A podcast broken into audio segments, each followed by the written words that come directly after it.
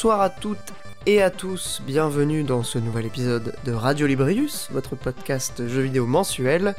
Euh, mois de mars 2021, mois du gaming à nouveau, euh, et mois de l'actu, aujourd'hui on va parler euh, de jeux vidéo qui, qui font l'actualité, donc des jeux sortis récemment. mais avant, puisqu'il est de tradition dans le podcast maintenant, déjà de saluer mes deux camarades, à commencer par Mikael. bonsoir Mikael. Bonsoir. Et Mikael, on espère que, que, ça va aller, que ça va un petit peu mieux par rapport au mois dernier. On continue à t'envoyer de la force. Hein, euh, les, auditeurs et auditrices de Radio Librius, euh, depuis un mois, sont les bras levés pour, pour t'envoyer leur énergie. Putain, j'ai l'impression d'être un grand brûlé, quoi. Que d'honneur. Le plus... Non, mais bon, voilà, c'est toujours euh, le soutien des, auditeurs. Oui, j'ai vu quelques commentaires et merci à ceux qui ont pris la peine de glisser un petit mot d'ailleurs. J'en profite. Ouais, ouais, ouais, bah écoute, euh, c'est toujours plaisant. Euh, qui D'ailleurs, euh, qui sont depuis un mois avec les bras complètement tétanisés à cause du, du Genki Dama. mais également, on reçoit pas que, pas que Mikael, mais il y, a aussi, il y a aussi Monique. Bonsoir Monique. Et salut.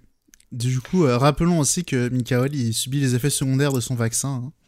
Ah oui, oui, tout à fait, ouais. Le, AstraZeneca, là, il l'a mis hein. C'est vrai. De toute façon, là, il, ça y est, il est, il est, il est, il est pucé, Mikael. Hein. Il a eu le vaccin, donc euh, nanoparticules de 5G. La, tout ça, la 5G, c'est pas pour les, c'est pas pour les humains, comme dirait euh, un grand sage que Monique aime beaucoup. Comme dirait le tech prophète. le, tech prophète. Le Tony Stark. Ah, ce sera la nouvelle dénomination. le Tony Stark de Drancy. Tony Stark. Oh là là, les auditeurs, ils vont pas comprendre, quoi. Oh, bah si, ils ont très bien compris. Hein. Ils ont très bien compris, bon j'espère en tout cas. Euh, comme je le disais aujourd'hui, épisode de, de l'actu, puisqu'on va parler à la fois euh, de Bravely Default 2, c'est Mikael qui va, qui va le faire, euh, de Monster Hunter dans sa globalité, mais surtout euh, de Rise avec la sortie du coup sur Switch. Et, et moi je vais vous parler de It Takes Two, donc le, le nouveau jeu EA Originals de, du studio Ace Light, qui avait notamment fait A Way Out, qui était bon pas, pas ouf, et Brothers, que Monique adore. Joseph Fares, un créateur que tu apprécies particulièrement. je sais que t'es fan. Bref, euh, It Takes Two, non, vraiment gros coup de cœur euh, dont je vous parlerai du coup dans cette émission. Euh, mais avant d'attaquer euh, les chroniques jeux vidéo, Petit détour 20 euh, ans en arrière, puisque aujourd'hui je disais épisode de l'actu, mais pas pas que, hein, puisque euh, il est de tradition de parler euh, en début d'émission d'un sujet qui n'a rien à voir avec le reste. Et donc je voulais toucher deux mots sur la Game Boy Advance qui fête ses 20 ans cette année. évidemment, il y a le bonus Patreon, hein, j'ai oublié de le préciser pour les, les auditeurs. cette fois-ci, on a parlé de ne pas finir ses jeux. Et les jeux sont-ils trop longs? Qu'est-ce que finir un jeu? Tout ça, tout ça. Donc c'est plein de questions et, quelques éléments de réponse. Euh, pas de réponse définitive, mais plutôt des, pistes de réflexion. Euh, je reviens sur la Game Boy Advance, donc qui fête euh, ses 20 ans cette année. au départ, je voulais qu'on en parle dans le bonus, parce que du coup, bah, ça me semblait important. En tout cas, moi, c'est une console qui a énormément compté pour pour moi. J'étais vraiment fanatique de, cette console.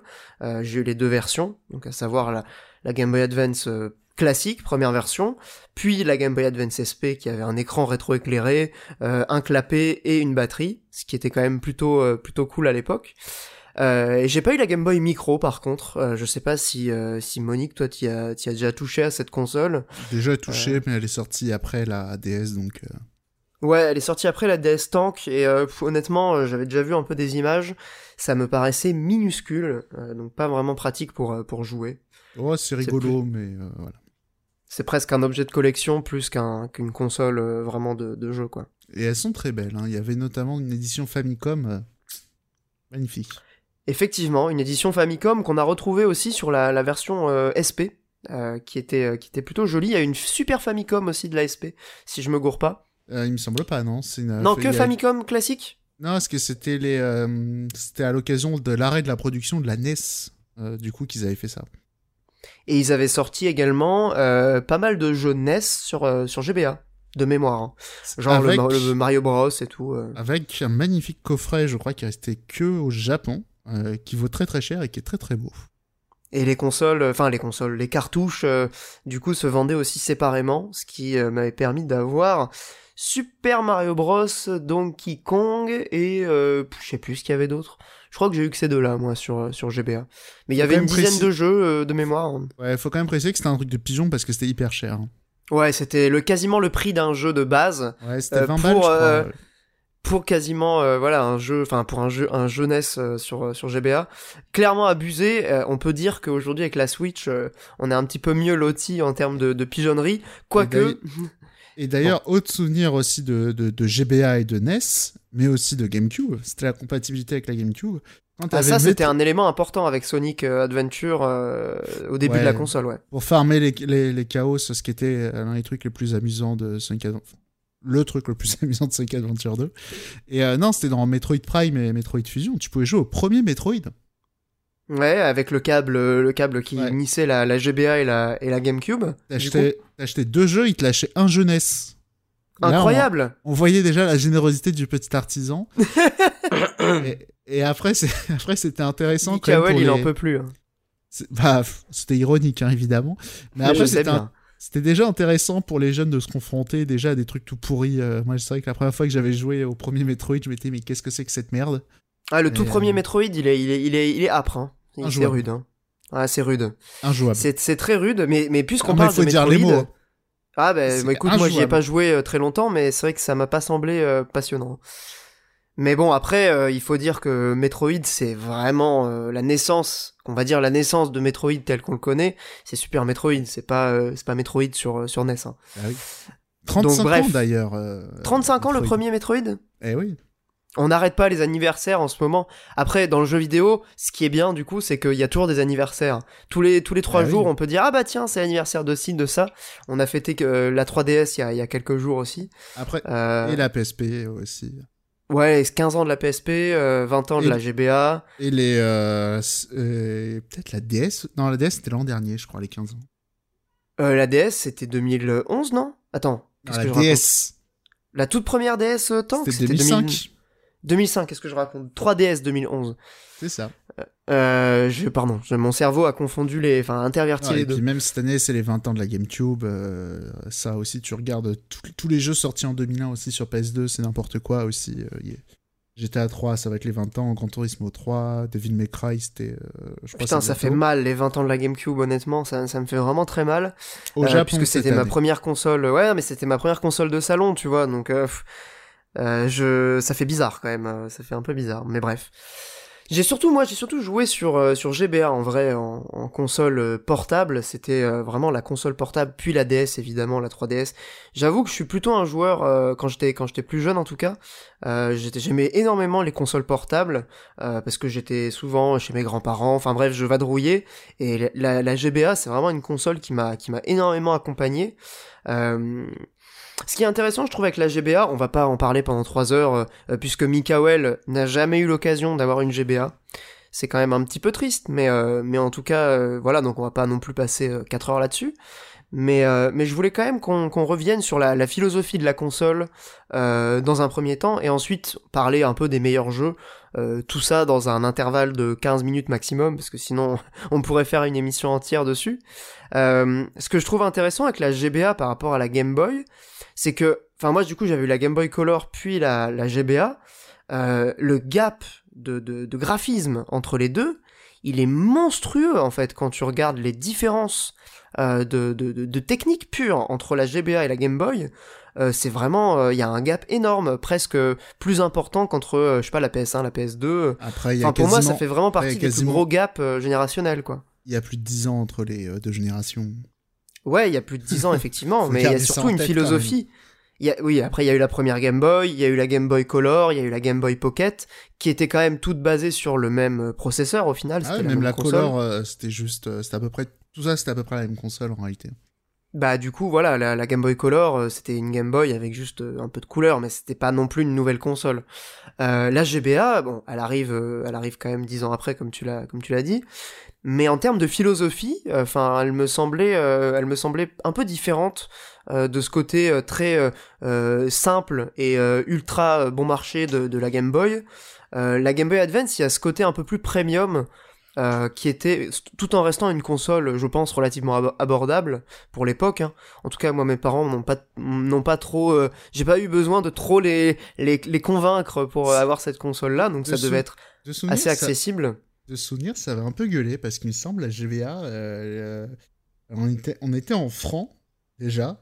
Euh, ouais, putain, waouh. Il me semble, euh, il me semble, c'était un peu moins de deux fois plus que la Game Boy. Hein. Parce que la Game Boy coûtait vraiment rien en fait, elle coûtait 500 francs. Euh. Ouais, c'était que dalle la Game Boy, mais c'était l'argument aussi de, la console.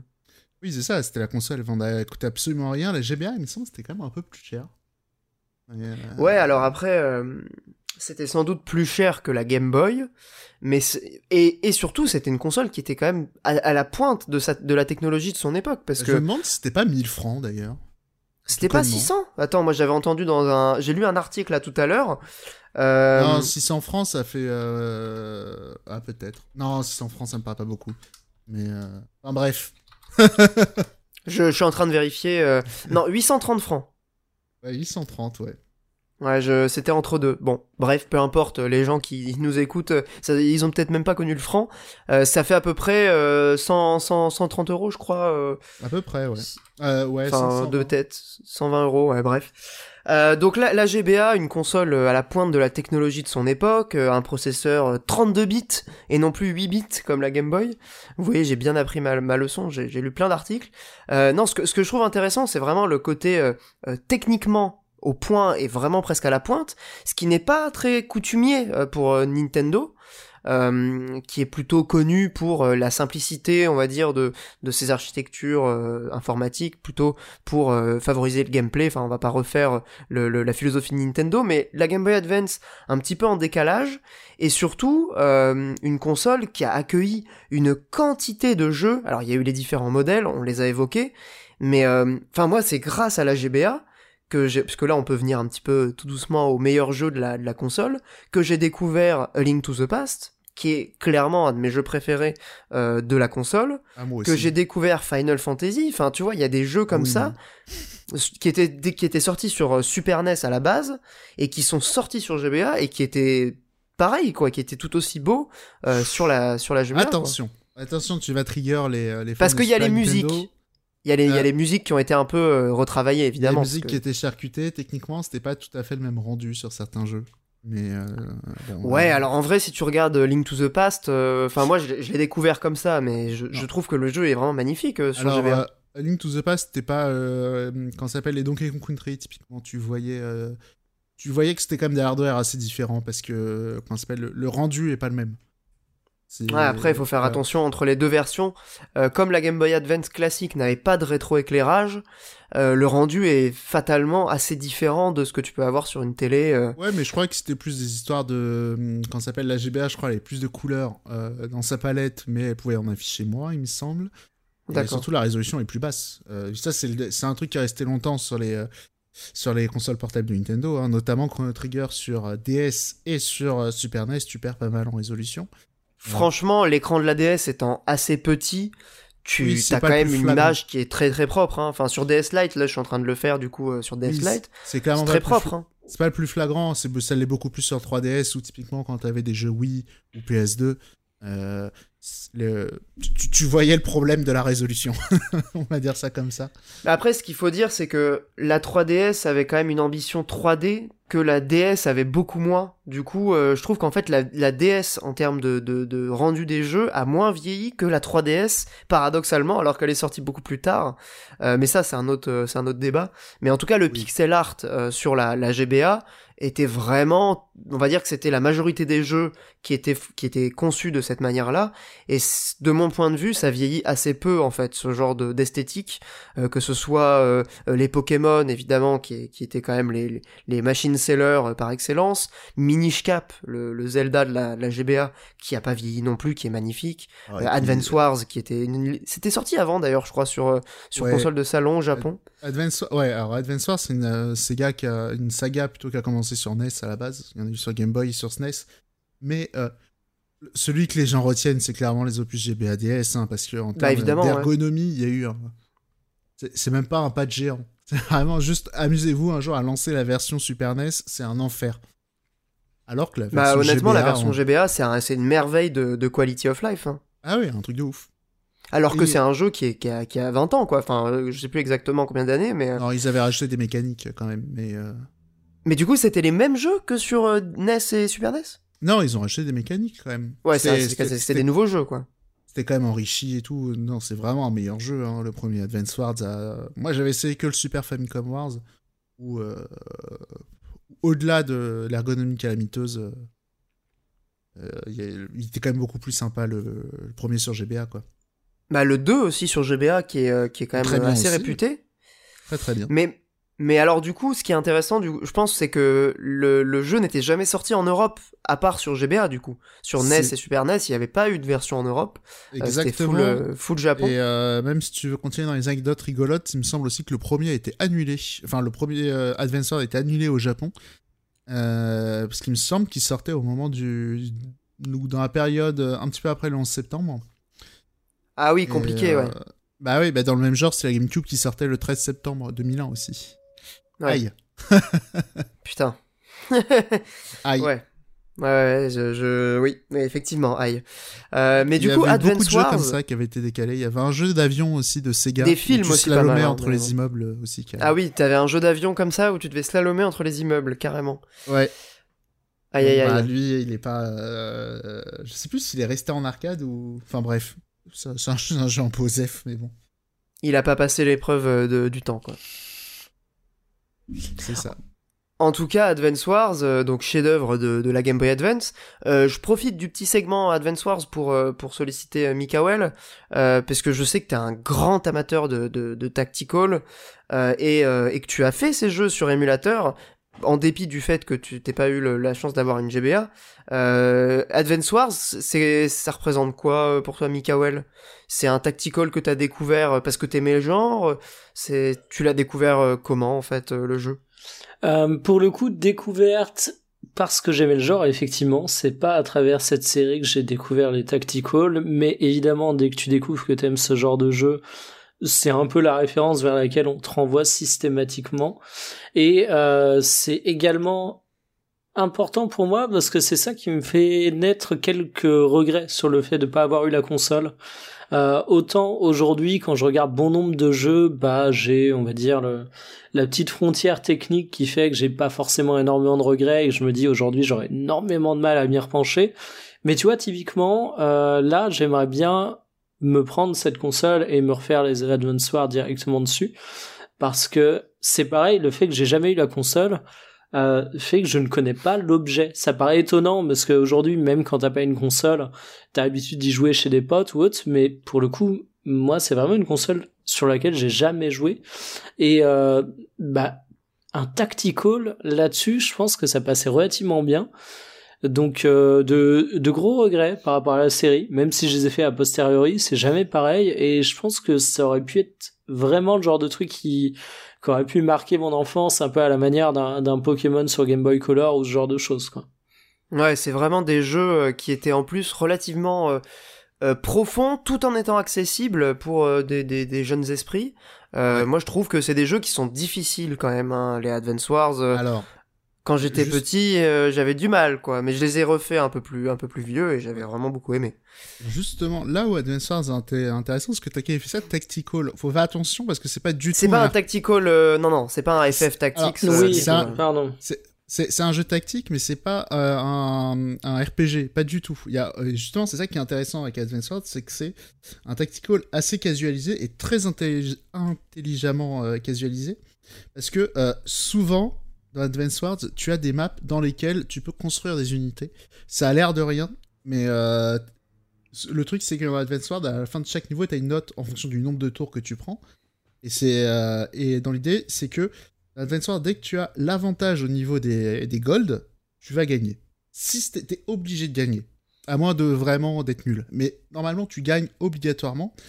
Et du coup, ça veut dire que même si tu as du mal tu vas quand même gagner et du coup c'est quand même assez stimulant parce que tu as cette idée de t'améliorer. Et, du coup c'est bien pensé contrairement à un tactical RPG où quand tu commences à te faire défoncer t'as envie de mourir et tu vois tous tes personnages crever. Là déjà c'est des euh, personnages qui n'ont pas de visage mais surtout tu peux en recréer. Donc ça veut dire que si tu t'es mal pris, si l'avantage de gold tu peux toujours te refaire. C'est pas Et- comme un Fire Emblem où il y a ce truc euh, définitif et hyper euh, violent euh, Ouais, de la mort du personnage. quoi. Exactement, et à l'époque, Fire Emblem, il n'y avait pas les trucs pour retourner dans les tours. Hein. Advance Wars, c'est vraiment. Et en plus, il me semble même qu'il y a des sauvegardes dans les tours euh, dans Advance Wars. C'est vraiment un jeu extrêmement simple et c'est vraiment une excellente porte d'accès à ce genre de jeu, quoi. Ah oui, je suis complètement d'accord. Et il y a vraiment un plaisir très très puzzle, euh, en tout cas euh, de mon point de vue, Ouais, parce que dans la maps- résolution. euh, Il y a vraiment ce truc un peu puzzle, tu vois, dans les maps de Advance Wars, Et ça, c'est les euh, maps un où peu euh, tu plus dois hein. optimiser, tu vois, comme euh, comme une énigme que tu dois résoudre en le moins, bah ou un Rubik's cube, enfin j'en sais rien, tu vois. Ouais. Mais, un ça, peu cet esprit-là. quoi. Ça, justement, c'est les maps un petit peu plus difficiles. Euh, celles Oui, alors y, vraiment a- te il y a demand- des maps difficiles. Ouais. Ouais, clairement, le 2 est beaucoup plus dur que le premier. Et c'est, là, en fait, où tu vois, c'est juste vraiment le fait de construire des unités, ça simplifie énormément le jeu. Et les maps où tu peux pas construire d'unités, ça les rend beaucoup plus difficiles parce que t'as beaucoup moins de chances de te refaire. Et là, vraiment, c'est un jeu punitif. Ouais, il, y a- il- il est peut-être moins punitif que les tacticals en général, mais, euh, mais c'est vrai que c'est un jeu qui, voilà, qui a quand même une certaine dose de challenge, comme je le disais, euh, euh, quand, quand, quand t'as 10 ou 12 ans et que tu joues à ça. euh, Ouais, t'avais pas 10 Bon. ou 12 ans quand tu y as joué, toi. Hein? Non, alors je saurais plus te dire. que moi, je les avais, les 12 ans. Mais- non, j'avais. Non, mais j'étais plus 10 jeune que ça, hein, mais j'étais beaucoup plus jeune que ça en fait. Je crois que du coup, la Oui, t'avais GBA était 6-7 sortie quand j'ai eu la Game Boy Color. En fait, j'ai eu les consoles un peu en décalé, hein, parce que euh, à la sortie ça coûtait cher et du coup mes parents m'achetaient les consoles d'avant. Mais il me semble avoir dû euh, récupérer une GBA. Franchement, je sais, je sais plus exactement quel âge j'avais. Je devais avoir 8-9 ans, enfin Non, mais 10 ans peut-être. euh, Enfin, peu importe l'âge, ouais, mais en voilà, tout cas, avant 10 ça ans, semblait peu. difficile quand j'étais 10 ans, jeune. c'est un peu compliqué, je suis d'accord. C'est très très difficile quand vous êtes vraiment euh, euh, jeune. Maintenant, c'est des jeux qui, comme tu l'as dit, sont sont bien casualisés euh, et donc restent malgré tout ac- accessibles à partir d'un certain âge. Ceci dit, sur la GBA, puisque Mikael mentionnait euh, l'objet, euh, j'ai même pas pensé à introduire le le- l'objet en fait qu'est la, la Game Boy Advance, puisque en soi, c'est vrai que la première version de la Game Boy Advance avait quand même cette ergonomie qui aujourd'hui, je trouve, hein, est quasi, enfin, n'a pas presque pas été euh, euh, dépassée. Euh, Il y a vraiment un plaisir de, de maniabilité dans la première version de la GBA euh, que tu retrouves vraiment pas du tout sur la Game Boy Advance SP, que j'ai eu plus tard, mais que franchement, je prenais moins de plaisir à utiliser, ne serait-ce que pour cette ergonomie. Et pourtant, j'ai des petites mains et j'étais plus jeune. Mais la Game Boy Advance SP, quand bien même elle a ce côté euh, euh, un peu protecteur de la du clapet, euh, cette batterie, ce, cette, cette- ce rétroéclairage, pardon, je me suis emmêlé les, les pinceaux, euh, qui quand même euh, aujourd'hui on ne, on ne s'imaginerait plus jouer à un jeu euh, sans rétroéclairage. C'est vraiment à l'époque ça passait, mais vraiment aujourd'hui c'est dur. À l'époque, à l'époque, moi j'étais dans la résistance parce que vraiment la GBA SP, quand je l'ai eu entre les mains, ce que mon cousin l'avait, je me suis dit, qu'est-ce que c'est que cette merde? Je, je joue pas à ça, c'est horrible. Alors déjà, pourquoi c'est horrible? Alors, déjà, c'était moche. Et dans les mains, euh, effectivement, le premier modèle de GBA, il est tellement incroyable en main Ah oui, ça clairement. Ouais. que le passage à la SP, il fait un peu mal, quoi. Ah, il fait super mal, et c'est vrai qu'aujourd'hui, euh, euh, puisque Mikael disait justement pourquoi pas découvrir les Advance Wars sur cette console, c'est vrai que la ludothèque de la, de la GBA, elle est, elle est, elle est monstrueuse, on pourra évoquer euh, euh, nos jeux préférés euh, juste après, mais c'est vrai que en 2021, c'est possible, et, même euh, finalement assez, assez commun de euh, récupérer ou de trouver des Game Boy Advance première version qui ont été modés avec l'écran de la SP ou avec un écran rétroéclairé, euh, avec une batterie, avec, enfin bref, qui ont été améliorés pour, voilà, aujourd'hui être un petit peu plus adaptés, on va dire, aux exigences de l'époque. Mais c'est vrai que retrouver cette maniabilité tout en ayant un, éc- un écran euh, rétroéclairé, euh, ça fait un peu rêver. Et on doit d'ailleurs cette maniabilité euh, assez extraordinaire, euh, si j'ai bien compris en lisant quelques articles, à un designer français, je savais pas du tout, mais du coup ce serait un designer français de passage au Japon le. qui, qui aurait designé la GBA, ouais. Gwenaël Ah, je- Nicolas. Alors, je croyais qu'il était de passage au Japon. hein. Je crois qu'il était installé. Ah, il habite au pas Japon. Il me semblait, mais enfin bref. Mais non, c'est aussi celui qui a fait le design de la GameCube. Et forcément, il a de parenté entre les deux. euh. Bah, les deux consoles ont été euh, lancées avec euh, une, ouais, une filiation directe, que ce soit par le câble de lien, mais aussi par les coloris, parce Bah que la magnifique. première GameCube, elle est, elle est violette également, comme la première GBA. Quelle belle idée d'avoir. euh, je trouve que le gris violet, c'est vraiment. Magnifique, hein. Magnifique. Ah oui, il est superbe, ouais. Je suis d'accord, c'est la plus belle version. Ça, et puis le noir brillant, tu vois, il y avait plusieurs plastiques, tu vois, il y a des plastiques mat sur les deux, et puis les deux, il y avait une partie noire un peu glossy et tout. ouais. Magnifique. Ouais, sur le, la partie au-dessus de la, de la GameCube, euh, Et autour effectivement. de l'écran. Et autour de de la l'écran de la GBA. Le, le- l'éc- l'écriture Game Boy Advance en dessous de l'écran euh, était vraiment très très très jolie aussi, hyper Un peu soignée. kitsch. Un peu kitsch, non, mais bien sûr, c'est l'époque, c'est l'époque, mais c'est vrai que euh, bon, pour des amateurs d'objets euh, un peu un peu esthétiques du jeu vidéo, euh, que ce soit des collectionneurs euh, qui veulent avoir plein de versions ou juste des gens qui apprécient avoir un, un bel objet, la GBA vraiment, c'est c'est pour ça que je voulais en parler aussi, c'est que on a parlé euh, des designs des consoles et tout, la GBA pour moi, on est vraiment sur euh, la quintessence quoi. Ouais. Euh, plus belle console portable avec la Neo Geo Pocket Mini. Euh, voilà. Non, après Alors- ça c'est des trucs de de, de Yankee. Là-dessus, je vais pas me faire des amis, mais euh, comment elle s'appelait cette PSP euh, qui était full des maths? C'était la PSP Euh, Go PSP Go. PSP Go ouais. Ouais, Ouais, ouais. PSP Go, je trouvais que c'était une console portable absolument incroyable en termes de, de design. de design. Ah, je la trouve horrible. Ah ouais, Ah, moi, je- franchement, je, trouvais ça Je trouve qu'elle est bien, hein. moi je trouve qu'elle est très très sympa, euh, mais le problème de la PSP Go c'est son concept. Après, le... Ah oui, non, mais moi je parle purement objet. Hein. Jamais j'aurais acheté ce truc, mais euh, Après, j'avoue Ah, elle que est très belle moi je trouve, le, hein. franchement. le- euh. ça s'appelle? Le petit coulissement la PSP Go, ouais, c'était pas mal. Mais bon, c'était l'époque. Hein. Parce que les trucs qui coulissent aujourd'hui, ça n'existe alors plus. c'est à remettre dans le contexte de son époque. Effectivement, ça me paraît important de le dire. J'avais un portable comme ça qui se. qui coulissait à un moment. Jadis. Je crois que c'était Nokia qui faisait des, des portables coulissants. euh, Oh, Sony aussi. Hein. Sony faisait ça, ouais. Ah en tout ouais. cas, non, la PSP Go, moi, je, je suis plutôt Team Mikael, hein, euh, très très bel objet. Euh, il me semble même avoir regardé pendant euh, quelques temps le, le, le, le prix de cette console. Euh, ça vaut encore presque 100 balles hein, sur, sur le marché de l'occasion. hein. donc, euh, Une bon. console que Micromania refusait de vendre, souvenez-vous.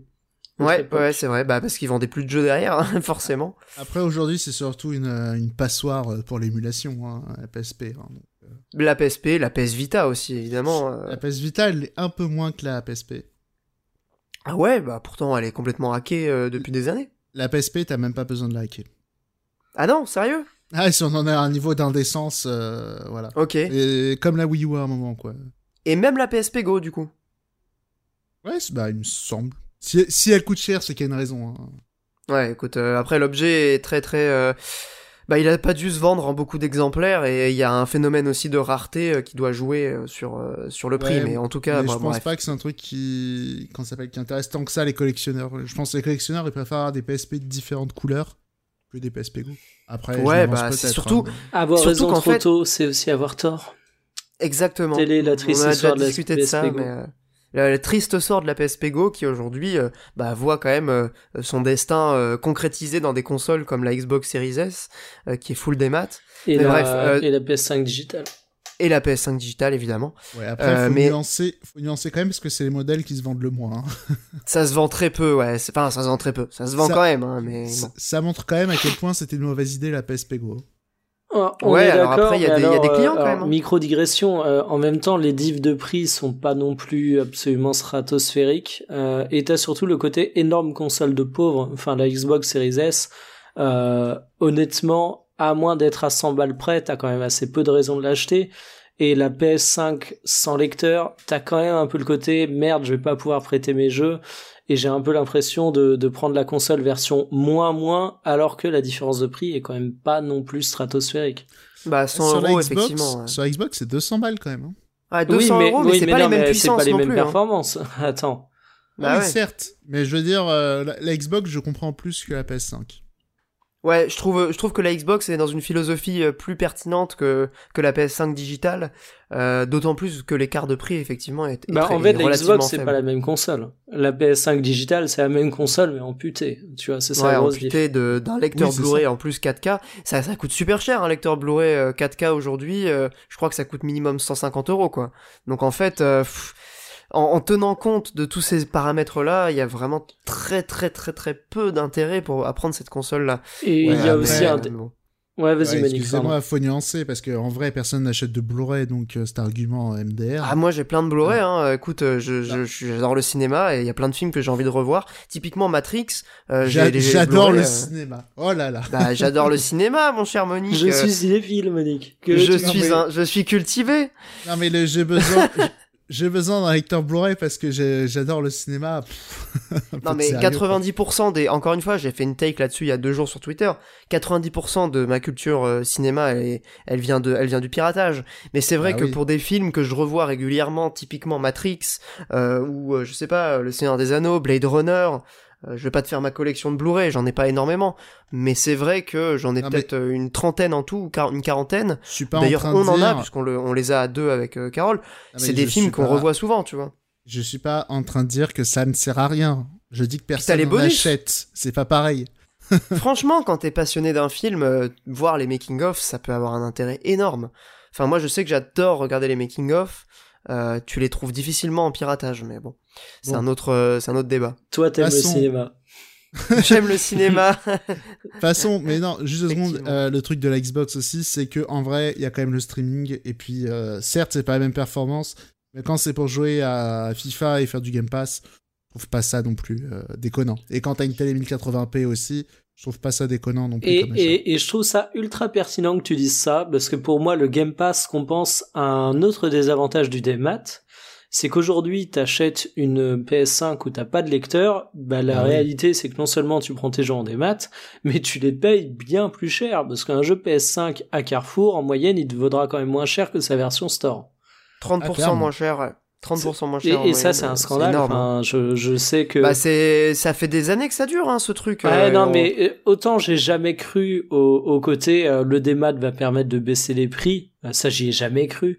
Autant le fait qu'on soit plus cher en démat, j'ai envie de dire l'indécence est totale, quoi.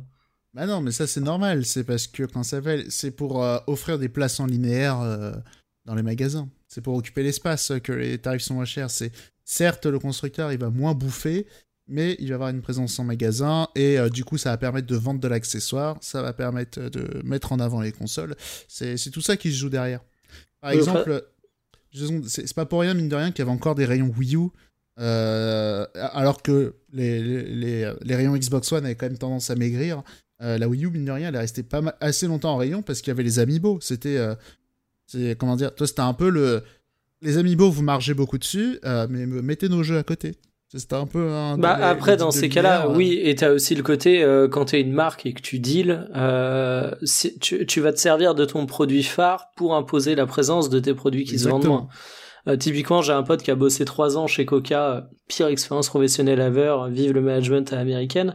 Euh, il disait, tout le monde te disait, ah, être commercial chez Coca, c'est hyper simple.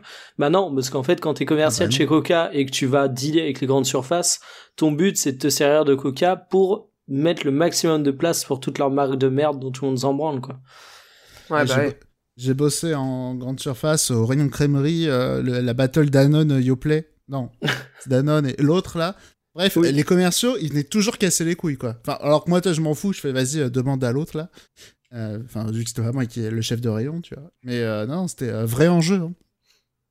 Bah après, c'est le principe du produit d'appel, quoi. Mais appliquer euh, ouais appliquer à des trucs comme ça euh, effectivement c'est tout ça pour dire que les consoles de maths où t'achètes ton Demon Souls 80 euh, euros oh. ouais bah surtout que ça baisse pas de prix. Et alors moi il y a une question que qui, qui me vient surtout que ça pose des, des, des enjeux énormes. Par exemple pour la PSP Go en fait on en parlait il y a deux minutes mais étant donné que le store de la PSP enfin n'existe plus ou ne va bientôt plus être accessible comment tu fais pour avoir des jeux sur PSP Go en fait concrètement?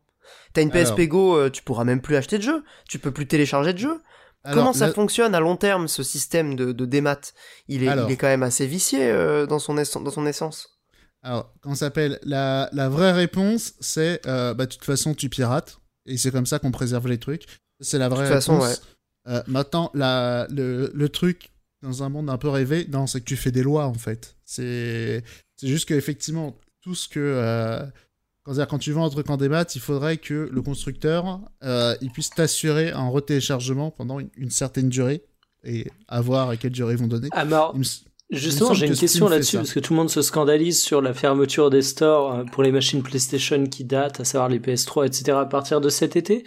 Euh, La PS Vita, c'est pas une machine qui date, t'es ouf toi. Ouais, mais alors la PS Vita, c'est pareil, tout le monde Personne se scandalise. jamais. Il doit y en avoir trois qui se connectent tous les mois sur le store, ok Est-ce Bah que après, elle est Sony... craquée depuis longtemps la PS Vita ici. Oui, mais et bon, est-ce voilà. que Sony te donne la possibilité de récupérer tout ce que tu veux et de le stocker sur un stockage externe euh, avant la fermeture du store? Parce Non, qu'en ça je crois pas. hein. Ah, mais Tu peux le stocker sur ta console. parce qu'en fait, Mais- la console étant limitée en termes d'espace. Bah ouais. Surtout la PS Vita où tu pouvais pas mettre de. Alors maintenant avec le hack tu peux le faire, mais à l'époque tu pouvais pas mettre sur une PS Vita classique non hackée, tu peux pas mettre de carte SD. C'est des cartes mémoire propriétaires et pour te donner un- un- une idée de combien ça coûte, une carte mémoire 64 Go qui est la maximale en termes de capacité, ça coûte environ 100 euros et ça se revend encore environ 100 euros aujourd'hui. Ah là là, quel régal, parce que moi j'en ai une. Hein. Une 64 Go J'ai une 100 64 ou une 32, je crois que j'ai j'ai payé genre 1000 yens au Japon. Putain, mais c'est de la folie. Enfin, bref, aujourd'hui, on peut mettre une carte SD avec euh, Alors un que petit j'ai 5 appareil euh, hein. magique. mais, euh, mais bon, bref, en tout cas, euh, c'est c'est un scandale parce que typiquement avec euh, 64 Go, si t'as beaucoup de jeux sur ton sur ton compte, tu peux pas tout télécharger. Il te faut deux PS Vita, il te faut, enfin, ça ça n'a aucun sens. Alors moi, après, il moi, me j'ai semble que dans la news là, sur Sony, t'auras toujours possibilité de retélécharger les jeux, ouais, ça, il me euh, semble même après même, la ouais. fermeture des stores. Ouais, là, je crois que c'est la vente qui s'arrête. Mais Ah, néanmoins, pose- voilà, donc ouais. les gens chialent pour rien. Non, parce que ça pose des problèmes d'accessibilité quand même. Euh, Il y, a, il y a- il y a toute une partie des jeux euh, de la PS tu ne pourras plus acheter. Moi, je trouve que ça pose vraiment des enjeux euh, Bah, après, ouais, que tu juridiques. puisses- Mais non, mais que tu puisses plus les acheter, euh, c'est comme si t'avais un jeu en physique et que t'arrêtais sa distribution. Ouais, après, certes, la Bon, différence, après, t'as de que- l'occasion, ouais. mais euh, ce que t'as pas en démat, ça, j'en conviens. Mais certes, mais T'as des jeux qui sont pas en physique, quoi. ouais. Oui, le, le physique, de toute façon, c'est pas la, la bonne solution pour la conservation euh, des jeux, hein, ça c'est sûr. C'est ouais, c'est un c'est un débat complexe euh, qui est quand même euh, assez éloigné de la GBA quand j'y pense. Ouais, oui, mais pardon, alors- c'est moi qui ai mené la digression. Ah non, pas du tout. C'était c'était c'était super intéressant. De toute façon, la GBA, on avait dit qu'on n'en ferait pas euh, toute une histoire. Je sais Euh, comment si je peux juste citer mes jeux préférés, j'avais fait une Attends, liste. Juste Vas-y, pour euh, Mika- euh, Monique, pardon, si tu Juste voulais. pour euh, rattacher une. justement, parce qu'on parlait d'émulation, euh, la GBA, euh, moi en tout cas c'est là où j'ai découvert ça, mais j'ai l'impression que c'est là où ça a vraiment pris une ampleur.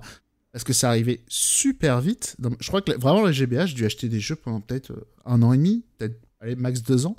Et euh, direct tout passait en émulation quoi. En plus tu jouais, tu pouvais accélérer le temps, donc les RPG c'était moins chiant.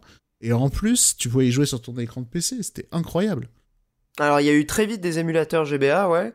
Euh, ce qui n'empêche pas que, bon, moi, je préfère quand même jouer sur la console. hein. Même si, voilà, tu peux faire un, RPG en skippant les combats aléatoires, etc.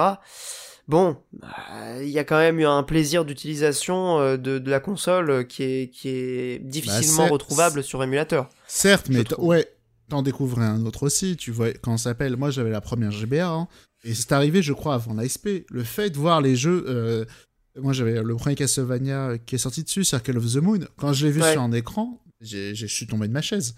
Bah ouais, c'est effectivement, Moi, je euh, voyais depuis pas ça, l'écran hein. de la GBA sur un écran d'ordi, oui, oui, tu et, tombes de et ta surtout chaise. que c'était un bon exemple de ratage, hein, ce jeu euh, sur la première GBA, ce qui était vraiment illisible. Ah ouais, j'ai jamais fait noir. Circle of the Moon. Euh, Moi, j'ai fait surtout Area of Sorrow en fait sur GBA. Ouais, c'est, tu rates rien.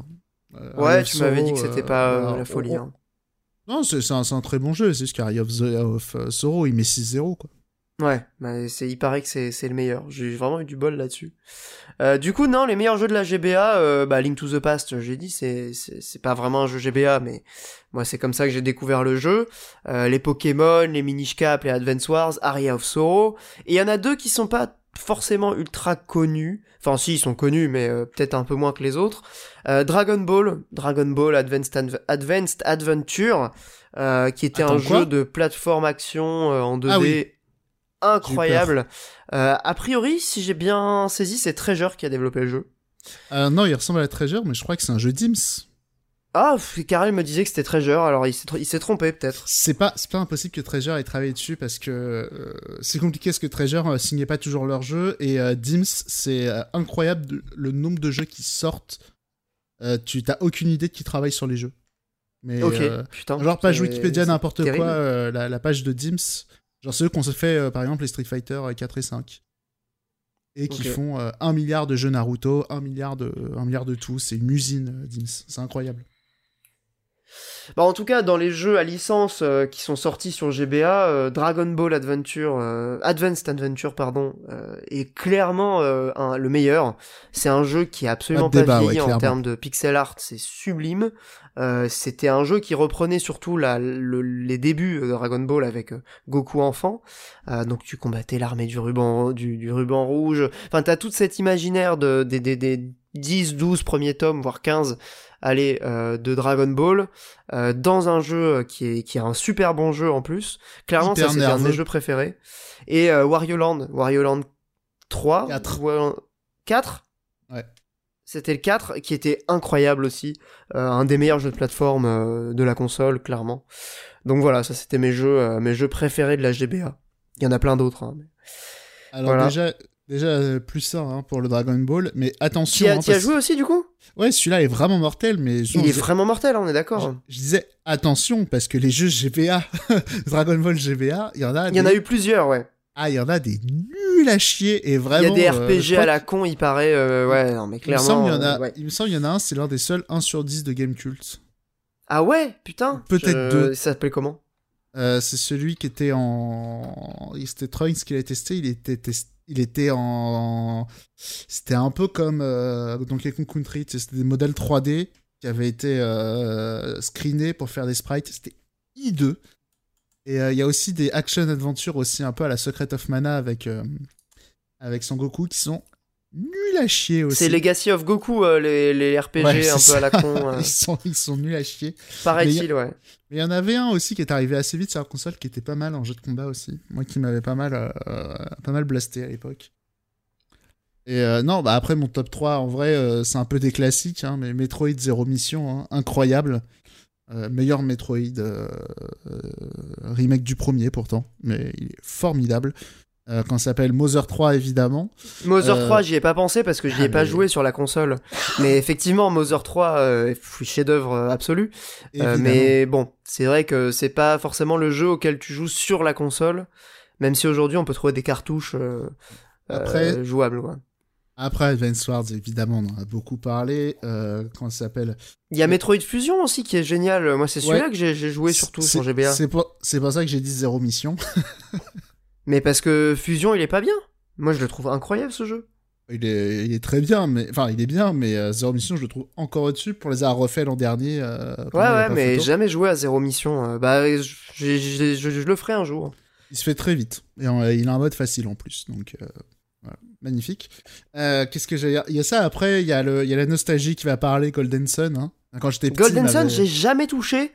Karel ah, m'en disait des merveilles de non, ce jeu. Non, non, non. Ah, il paraît que c'est super beau, euh, que c'est vraiment euh, le jeu qui fait consensus, quoi, sur GBA. Non, c'est de la nostalgie, vraiment. Et euh, parce que vraiment, c'est. Comment dire C'est c'est le RPG bon élève. Voilà. Et. C'est Bravely Default, quoi. Ouais, encore. Il est beaucoup plus. Scolaire, classique.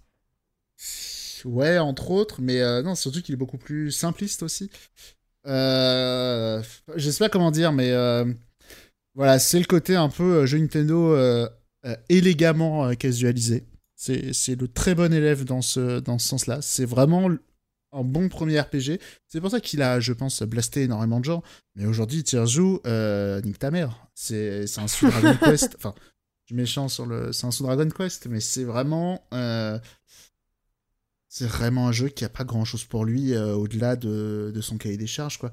Alors le 2, il va quand même plus loin. Euh, effectivement. A priori, les deux sont un seul et même jeu qui a été séparé, hein, mais euh, oui, c'est ça. Que je me trompe, quoi. Le 1, c'est un peu un prologue de RPG qui dure 20 heures, quoi. bah, il paraît que c'est genre un jeu qui a été coupé en deux pour des questions de, de développement, enfin, je sais pas exactement. dans mes souvenirs, le 2, c'était un vrai jeu où il y avait des plot twists parce qu'il n'y en a pas dans le premier. Donc, euh, voilà, quoi. C'est, euh, mais, mais, excellent souvenir. Hein. Genre là, on dirait que j'en bave, mais non, quand j'étais petit, il m'a, il m'a retourné, hein, Golden Sun. Euh, vraiment, c'était un, jeu, un jeu qui, qui m'a vraiment énormément marqué. Mais voilà, quand, il rejoue, oh, il n'a plus aucun intérêt, je trouve, Golden Sun. C'est un RPG qui a pas très bien vieilli, quoi. Et même à l'époque, hein, je pense, des gens qui étaient très fan de RPG. Alors, le truc, c'est que Golden Sun arrivait très tôt, donc euh, il avait pas en frontal les FF6 et tout. Mais, euh, mais je... Enfin, après, il a été bien reçu à l'époque. Je. Enfin, peut-être que j'y rejoue. C'est vrai que ça fait 10 ans hein, que j'avais rejoué et que je m'étais dit, oh, pff, oh. Wouf, wouf. Quand t'as joué à Chrono Trigger entre temps et tout, euh, je trouve Golden Sun. Ouais, je, je peux comprendre. je euh, trouve le- Golden Sun, Parce que c'est vrai que hein. Chrono Trigger, euh, c'est vraiment, il y a jamais de temps mort, quoi. Le truc, euh, ça, ça enchaîne un, un monde sur un autre, une situation, une autre.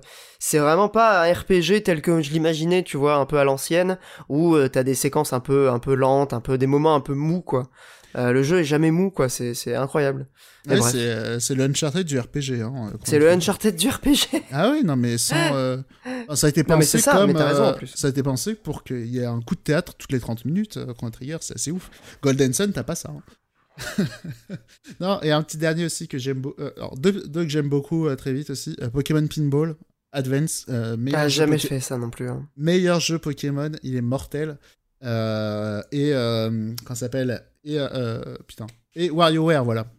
Magnifique. Ah, WarioWare, de les, tous les mini-jeux, là? ouais. WarioWare, Ah oui, si c'était très sympa, ça. Mais c'est sur. DS, non? Euh, sur DS, sur toutes les consoles Nintendo, à part la Switch et, euh, et la Switch. C'est Ok. celle qu'on n'a pas eu, je crois. Euh, pour l'instant, en tout cas. Et euh, non, et notamment, je sais pas si c'était comme ça aussi en Occident, euh, WarioWare, mais la version Jap est un livret avec des mini-jeux, genre des labyrinthes et tout. Euh, je trouvais le côté. Dans euh, le livret? Ouais, dans le livret du jeu, avec des petits Trop bien. stickers, des coloriages, voilà. Je trouvais le côté méta euh, hyper rigolo.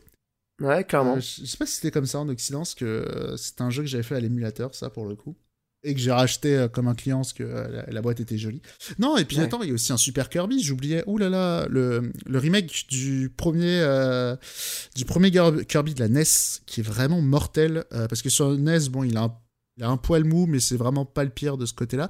Mais sur GBA, il est énervé, le premier Kirby. Retourne to Dreamland.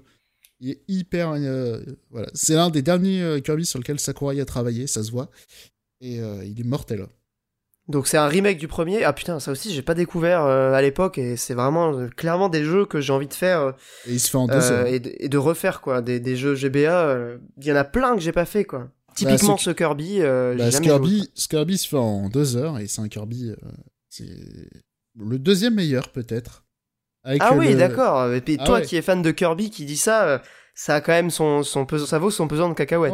Avec le remake du, du Superstar sur DS, euh, donc l'épisode Super Nintendo qu'ils ont refait sur DS, qui est incroyable, qui, est, qui, qui est d'une nervosité. Est-ce que c'est celui DS, que t'as sur ta cartouche magique là? Sur. euh, je sais pas.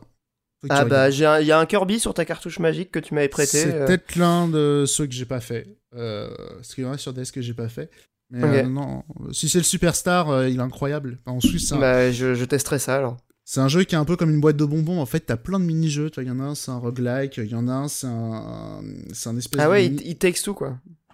Euh, Ouais, pas vraiment, je pense. Bah, par- j'en parlerai après, hein, mais, Mais euh, c'est- clairement, il plutôt- c'est ça. hein. C'est plutôt un pré-Smash Bros dans le côté euh, boîte, à, boîte à jouets. Boîte à jouer, Et- ouais, célébration que- de. ouais. Il y en a un, c'est un mode story qui est plus ou moins une espèce de remake du premier, mais en un peu twisté, avec des embranchements et tout. T'en as un, Ouais. c'est un espèce de roguelike. T'en as un, c'est euh, le, le vaisseau de Meta Knight, tu pars à l'attaque, donc c'est totalement épique. Et puis comme à Kid Icarus, euh, rien ne se perd, euh, tout se transforme. hein. Co- comme à Kid Icarus, t'as tous les ennemis qui dialoguent pendant que t'es en train Bah, de défoncer leur... Ouais, et genre, ils sont en train de discuter, genre, ils sont en train de défoncer leur vaisseau, ils font « Oh là là, il faut surtout pas qu'il aille dans cinq parties du vaisseau et tout ». Et c'est timé, et euh, c'est mortel. Parce qu'en plus, Et du coup, ça te dit où aller, quoi. Où aller, où il y a des trucs à aller voir, ou des trucs à débloquer. C'est voilà, Kirby Superstar, c'est incroyable. Mais bon, c'est sur DS, c'est pas sur GBA. Ouais, c'est sur DS. Mais après, bon, la DS est une euh, est une est une héritière euh, finalement assez logique de la de la GBA, sachant que euh, si je me trompe pas, il y avait eu déjà sur SP euh, des, des des projets, en tout cas des prototypes de d'écran tactile Oui, euh, qui commençaient à voir le jour. Donc c'est vrai que le la DS est un peu euh, dans la- l'aboutissement de, de ces expérimentations là. Et ça, c'est pour le côté historique, mais effectivement, hein, la DS a été prototypée à partir de GBA. C'est pour ça que Bah oui, oui, graphiquement, il n'y a pas un gap énorme à part les, les petits effets 3D. Et euh, comment ça s'appelle? Et l'autre truc aussi que je voulais dire aussi, c'est oui, c'est la GBA, elle n'a pas duré longtemps. hein. Elle a duré moins de 4 ans. Avant Ouais, c'est assez arrive. court hein, finalement pour une console portable, sachant la Game Boy qui a duré euh, plus de 10 ans. Euh, c'est quand même assez surprenant, ouais. Et anecdote, du coup, sur le même temps, elle s'est à peu près aussi vendue que la Switch, à peu près. Ah putain, ok. La Switch Et a pas ce fait qui est ouf, c'est que, alors je sais plus combien c'était en tout la GBA, c'était genre 60, 80 millions. 80 millions, ouais. J'allais dire 75 millions. Euh, J'étais pas très loin. Je savais que c'était c'était entre 70 et 75, 90. je crois que c'est la 3DS. La plus vendue, c'est la 3DS Non, la 3DS, c'est 75 millions, je crois. C'est la 3DS qui est 75, pardon. Il me semble. Ok. Mais ouais, ouais, non, la GBA, euh, enfin, c'est vraiment assez étrange cette console. On va conclure et passer aux chroniques, vous inquiétez pas. Ah bah oui. Mais je la, je la vois, je la vois à la fois comme euh, une, une des meilleures représentantes de, de Nintendo et de tous les meilleurs jeux de Nintendo, enfin en tout cas mes jeux préférés euh, que je retrouve sur sur GBA, et en même temps une console un peu à part dans le, le la tradition euh, euh, et, et l'héritage de Nintendo. euh, depuis euh, depuis les, les débuts dans le jeu vidéo. Donc c'est c'est une console qui est euh, à la fois une console synthèse et une console euh, expérimentale. Enfin il y a, il y a un peu de tout dedans. Vraiment une console extraordinaire. L'un des derniers trucs un peu aussi à, à- je pense où il faut ajouter à la, à la GBA qui est intéressant, c'est l'un des derniers exemples. euh, bon, maintenant il y a la Switch, mais là où les éditeurs tiers étaient très, euh, comment dire, où ils ont vraiment essayé d'avoir leur part du gâteau sur euh, sur GBA, encore un peu sur DS. hein. Et est-ce qu'ils ont euh, réussi? Bah, je crois pas qu'il y ait eu de gros succès d'éditeurs Ah, tiers. pour, pour le coup, n'ayant pas du tout suivi la console, tu vois, c'est c'est la question que je me pose. Je- Ah bah, tous les jeux qu'on a cités, c'est du Nintendo. hein. Oui. Ouais, bah oui. Mais euh, pour le coup, je sais pas. Parce que, tu vois, genre les Activision, typiquement, ils ont fait tout leur euh, Tony Hawk. Les EA, ils ont fait tous les, euh, tous les Medal of Honor, tous les, euh, tous les euh, Need for Speed, tous les trucs. Il y a eu pl- il y a eu énormément de déclinaisons de trucs comme ça. Prince of Persia, il sortait, il sortait un Prince of Persia sur GBA. Mais même sur Game Boy euh, Color. Possible. Mais, Il me euh, semble, ouais, hein, j'en oui, voilà. avais joué à un sur Game Boy Color. Donc, euh, Oui, voilà, mais ce ce que je veux dire, c'est que, euh, quand ça s'appelle, à l'époque, euh, les éditeurs tiers, ils voulaient vraiment leur part du gâteau, alors que typiquement sur euh, DS et Wii, c'était un peu plus ronflant, c'était ils cherchaient leur vache à lait, et quand ils la trouvaient, euh, typiquement Just Dance euh, pour... Ah oui, après Just Dance c'était bon. Mais sur, mais sur Wii U aussi, il y a eu au début, en vrai, il y a, il y, a, il y a- il y a eu très peu d'éditeurs tiers sur. Il y en a eu quelques-uns au début, mais un peu comme la Wii et la. Et ils, la, ont fait, ils ont fait et une DS, présence... Ils ont fait une présence polie sur Wii U au lancement, voilà. Ah, Exactement. T'avais Ubisoft qui était toujours présent dans tous les coups. Ubisoft, ils avaient pas envie de louper les wagons, donc ils tentaient Ils mettent partout. toujours leurs œufs dans plein de paniers, C'est tu ça, vois, le comme ça, petit a un qui U, marche, tu vois, euh, qui a été glissé au passage euh, au cas où. et qui a été porté après là. sur, euh, sur les autres consoles. Voilà. Ah non, mais ils, ils- voilà, il y a pas de. Ils ils s'en cachent pas, hein, c'est on tente plein de trucs et ce qui marche, tant mieux, et puis on. Raid Steel, On se- Combat de dinosaures 3D, euh, et vraiment ils ont régalé Ubisoft à chaque lancement. aïe aïe aïe. Bref, euh, sur Oh, ces belles attends. paroles, je vous propose de passer aux, aux- chroniques. Je, je me fais l'avocat des guillemots, euh, je suis mauvaise langue. C'est vrai que sur Switch, il y a eu Mario et les lapins crétins, qui a, qui a plutôt été euh, bien accueilli. Ouais, bah c'est un bon jeu, hein. franchement. euh, pour le coup, hein, je, je reconnais de manière assez euh, sincère que j'ai bien Ah, aimé. parce que on taillait les jeux de lancement de Ubisoft, voilà. C'est pas un jeu de lancement par contre, hein, c'est sorti. euh, Pardon, six mois après. euh, Ah, ah, je croyais que c'était plus tard que ça. Ouais, pour moi, c'est quand même la période de lancement. Voilà, là, ils ont mis les petits plats dans les grands. Ils ont fait un truc, euh, en tout cas, qui a été salué. Moi, j'ai pas joué. Ouais, mais- puis qui était respectueux en plus, je trouve, de l'univers euh, euh, Mario. Enfin, c'est un jeu qui est, qui est, ouais, qui est, qui est, on sent qu'il a été fait avec, euh, avec beaucoup de, de, de respect, ouais, de, de, de- d'intérêt, de, de passion, hein, on pourrait dire même. Non, vraiment, pas- j'ai beaucoup aimé. Mikael, tu y avais joué ou pas? C'est pas Zombie U, quoi. Ah, c'est pas Zombie U, ouais. Pardon? Désolé, j'étais Le- totalement en train de luner. Euh, T'inquiète, euh, le, non, le, le Mario Lapin Crétin sur, euh, sur Switch. On concluait oui, là-dessus. euh, excellent. Excellent. voilà, Vraiment, bah, j'ai mais- adoré. Mais pareil, voilà, donc euh, parce qu'on on taillait un peu les jeux de lancement euh, Ubisoft et on, Monique soulignait à juste titre que sur, sur Switch il y a eu quand même une exception. C'était ce, ce Mario Lapin Crétin. Tout en Et maîtrise. je suis ravi de Vraiment, voir que tu avec un degré de finition assez extraordinaire par rapport à ce qu'on est habitué chez, chez Ubisoft. Bah surtout sur euh, ouais sur une nouvelle console. euh, là pour le coup c'était vraiment un jeu euh, sur lequel ils avaient mis, euh, je pense les moyens, le temps. Je pense aussi que là c'est pour le coup c'était plus qu'un jeu Ubisoft sur Switch, c'était une collaboration entre Nintendo et Ubisoft. Donc je pense qu'il y a aussi des enjeux en termes d'image qui sont différents. Mais très très... Ouais, moi je sais que j'avais adoré le jeu pour son côté... J'avais l'impression qu'il était maîtrisé de bout en bout en fait. Et, et c'est un truc qui est indispensable pour ce genre de jeu. Et je trouvais qu'il réussissait ça très très bien. Et quand tu disais collaboration avec Nintendo, alors évidemment, euh, on va pas attribuer le mérite à Nintendo, mais il y avait ce petit côté, euh, tu vois, quand on parle du sigle de qualité de Nintendo et des jeux phares de Nintendo qui sont toujours hyper bien finis, bah, pour le coup, là, c'était un jeu Ubisoft qui m'avait vraiment renvoyé ce côté. Donc, euh, non, grande réussite. Je suis totalement d'accord. bah, on terminera du coup sur des paroles un petit peu plus positives, parce que bon, c'est vrai qu'on est un peu les, on est un peu les rabat-joie du gaming, hein. petit geek bougon. Nous sommes là. Euh, bref, passons en chronique, si vous êtes, euh, si vous êtes d'accord. Euh, vous êtes d'accord? Oui, Allez. monsieur. Allez, c'est parti. on passe aux chroniques jeux vidéo juste après la, la petite musique.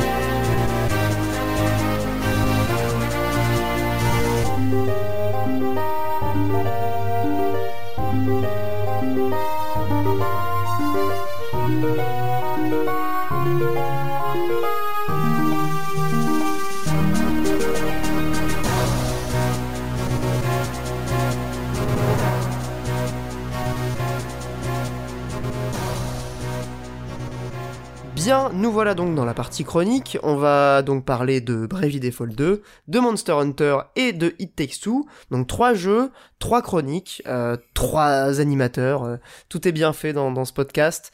Euh, donc c'est la partie actu, on va dire, du podcast. Qui, qui veut commencer sur le conducteur C'est Mikael. Mikael, est-ce que tu te sens de, de nous parler un peu de Bravely Default 2 Allez, euh, je me lance, mais alors précision importante, c'est davantage un first look qu'une vraie review, étant donné que c'est un jeu qui est considéré comme étant un jeu plutôt long, et qu'à l'heure où on enregistre le podcast, j'ai seulement 25 heures de jeu. Donc forcément, euh, notamment sur la partie scénaristique, mon avis sera à prendre entre deux grosses pincettes, étant donné que je suis encore en phase de découverte du jeu.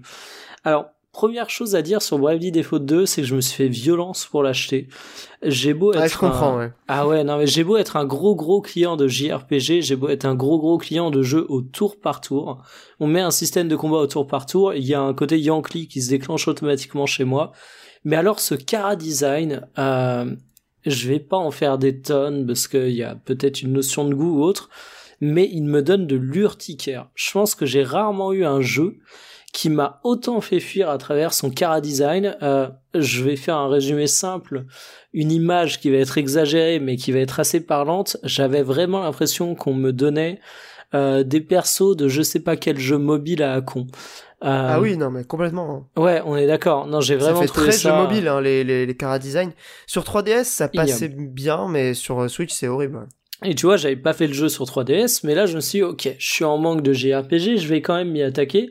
Bon, première constatation, c'est que tout horrible soit le cara design selon mes goûts, euh, il s'oublie totalement. En fait, une fois que tu commences le jeu et que tu es lancé dans ton aventure, tu ne t'y attardes plus forcément et tu vas au contraire davantage euh, porter ton attention sur les environnements qui sont variés où euh, tu sens qu'il y a un travail artistique assez maboule qui a été fait. Malheureusement, la concrétisation en jeu est assez euh, assez inégale, on va dire. Tu sens que parfois le jeu a des lacunes techniques qui tentent péniblement de compenser par sa direction artistique. Mais dans tous les cas, c'est pas ce qui est important dans Bravely Default. Euh, tout comme l'aspect scénaristique, euh, encore une fois, suivant une expérience de 25 heures, c'est relativement classique, ça sait suivre, c'est euh, quelque chose d'assez scolaire, on pourra dire. C'est ni un atout ni un désavantage pour le jeu, mais c'est vraiment dans son système de combat que j'ai pris mon pied.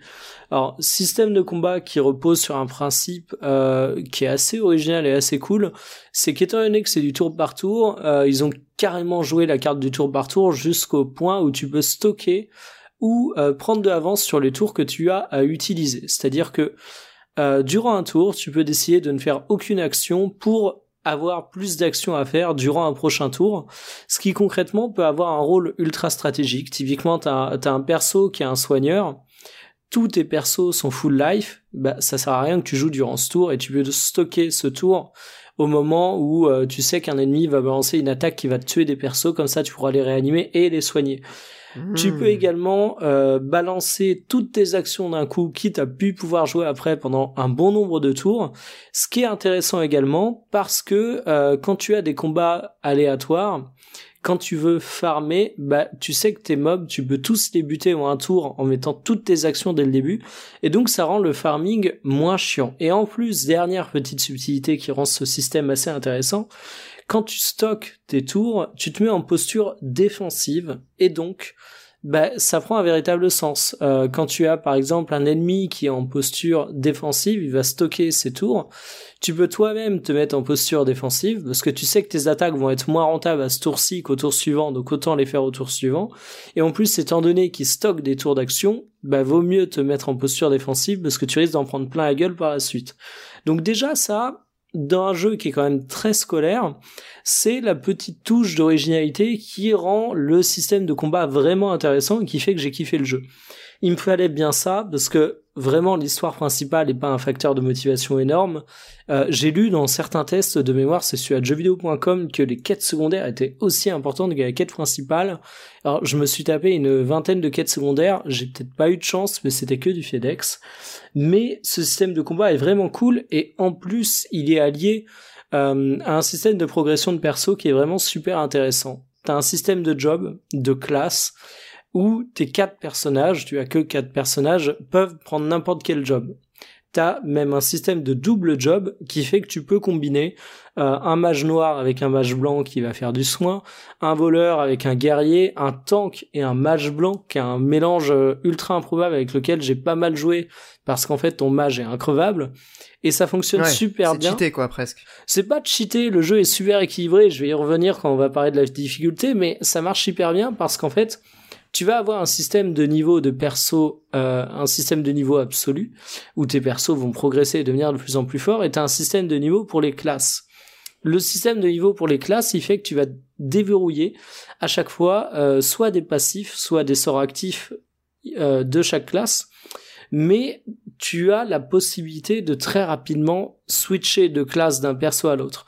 T'es pas dans ce genre de RPG où tu vas euh, mettre des points de caractéristiques en force ou en magie et qui vont bloquer la progression de tes personnages. Là, si à un moment t'as envie de totalement pivoter la manière dont tu joues, c'est possible. Et de ce que j'ai lu, euh, beaucoup de personnes mettent en avant la difficulté assez élevée du titre.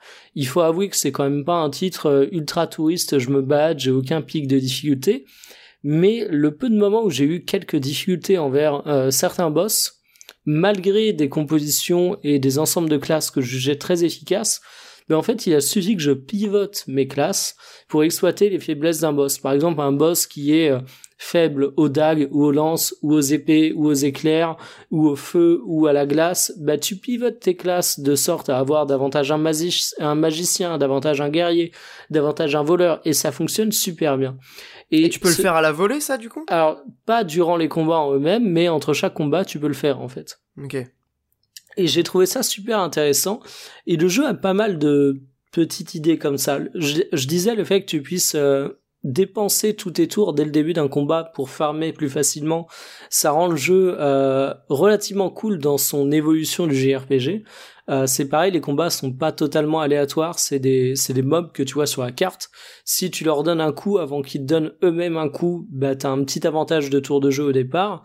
Tu peux les esquiver, euh, donc ça, ça rend le truc plus dynamique et c'est pareil. En fait, tu peux envoyer un bateau en expédition qui euh, va explorer du temps euh, pendant du temps réel. Quand t'as ta console en, en, veille mais que le jeu est encore lancé, ton bateau va continuer d'explorer et il va te ramener des objets, dont des objets qui vont te faire progresser en XP. Donc en fait, c'est un jeu dans lequel en théorie t'as besoin de farmer, mais où dans les faits le farm est ultra agréable à faire grâce à ces petites astuces, qui est vraiment super intelligent dans son système de combat et qui donc, bah encore une fois à l'aune de mes 25 heures de jeu, ça se trouve mon, mon avis évoluera un petit peu quand j'atteindrai les 50 ou les 75, bah, est un JRPG qui a certes une dose de classicisme euh, qui est incontestable, mais qui arrive à apporter suffisamment d'éléments pour vraiment être intéressant pour qui est amateur du genre.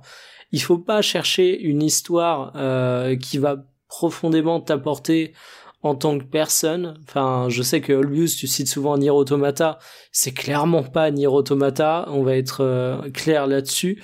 Faut pas non plus chercher un jeu qui va euh, vraiment te faire découvrir des idées de gameplay qui vont changer ta perception du JRPG, mais il y a suffisamment de petites choses qui sont mises en place pour que le jeu soit super agréable à faire. Et honnêtement, euh, j'en suis à 25 hmm. heures, mais les 25 heures, je les ai bouffées très rapidement. Et... C'est la qualité de vie cet épisode en fait la qualité de vie, c'est-à-dire Non, mais je veux dire le, la qualité de vie, euh, tu sais, le, le, confort d'utilisation, en gros. Ouais, c'est ça. C'est fait pour que ce soit tout et tout soit vraiment agréable. Tu, tu sens que c'est c'est un jeu qui euh, bah, qui joue clairement sur la corde de la nostalgie. Hein, Là-dessus, il s'en cache pas, mais qui en même temps a bien compris ce qui pouvait gaver bon nombre de personnes dans les JRPG. Euh, c'est pareil, j'en ai pas parlé, mais les combats, tu as la possibilité de les accélérer. Euh, on voit que c'est des mecs qui, comme moi, ont fait FF7 en émulation et ont accéléré 90% des combats, parce que les animations, tu peux les mettre en vitesse x1, x2 ou x3.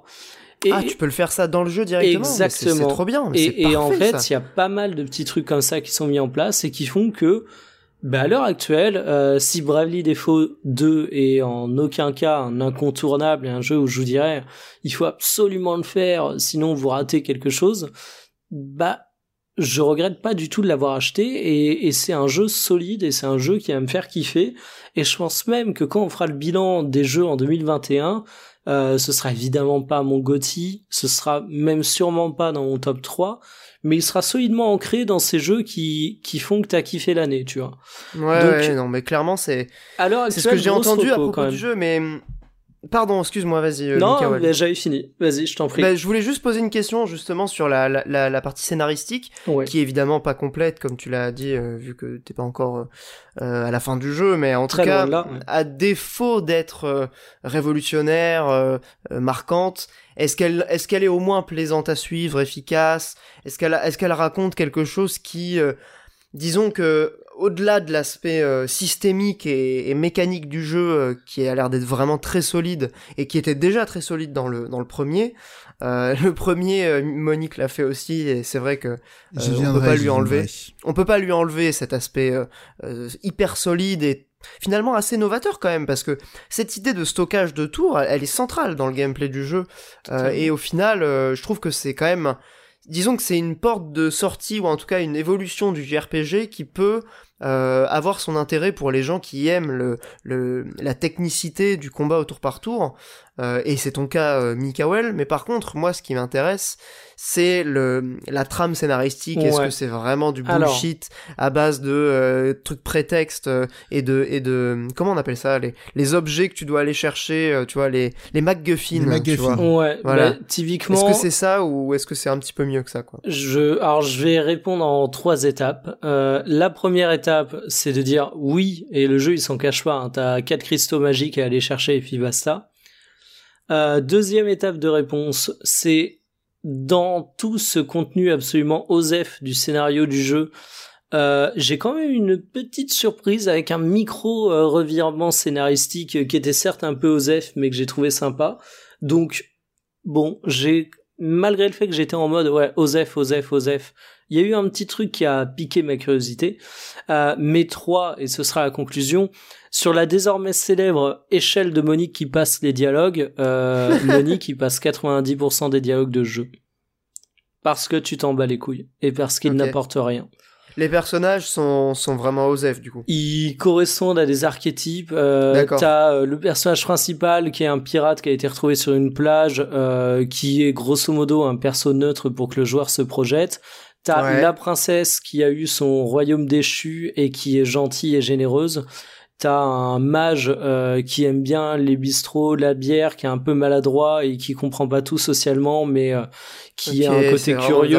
ouais. Voilà, et t'as une guerrière qui accompagne le mage, euh, qui essaie de retrouver de mémoire sa sœur ou un truc comme ça, euh, et qui aime bien le mage, mais euh, où ils ont une relation un peu genre ah on est potes mais on se pique, etc. Donc c'est vraiment des archétypes. Euh, honnêtement, moi je suis ça en mode gros Osef. Hein, je vais pas te le cacher. Ça fait, ça fait le taf, on va dire, de, de mise en situation euh, pour que tu crois un minimum à l'univers et que tu sois dans le jeu, mais euh, ça s'arrête là, quoi. Ouais, par contre, il y a un petit côté kiffant. Euh, alors, c'est pas forcément dans le scénario, mais plus dans le côté ce qui va te pousser à avancer dans le jeu.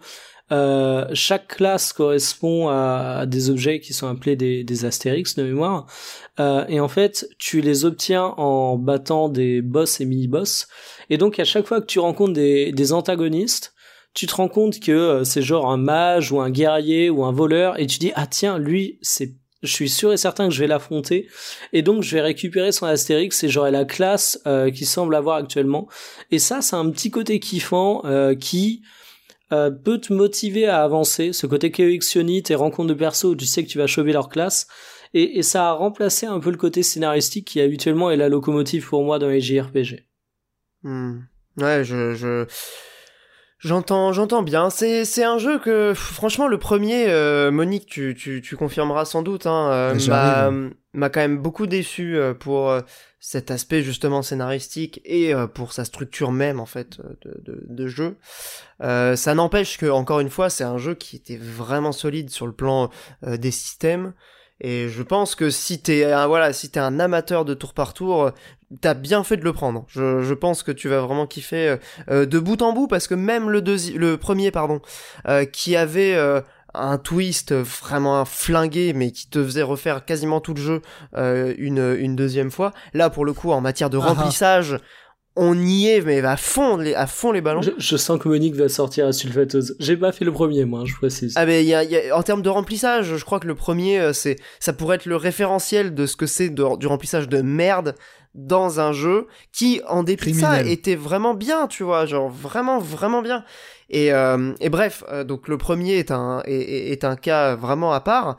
J'espère que pour le deuxième, ils ont pas la même chose parce que franchement, ils ont fait un, un, un Bravely Second qui était une suite du premier. Celui-là a l'air d'être vraiment un nouveau jeu complètement euh, original. Euh, mais en tout cas, euh, si tu prends que la, la première euh, moitié, on va dire 60% du, du premier, c'était vraiment solide de bout en bout. Il y a une belle progression en termes de difficulté et tout euh, sur 3DS, du coup, qui était euh, qui était super réussi. Euh, maintenant, euh, voilà, j'espère que le 2 ne, ne reproduit pas la même erreur. Oui, Monique, pardon.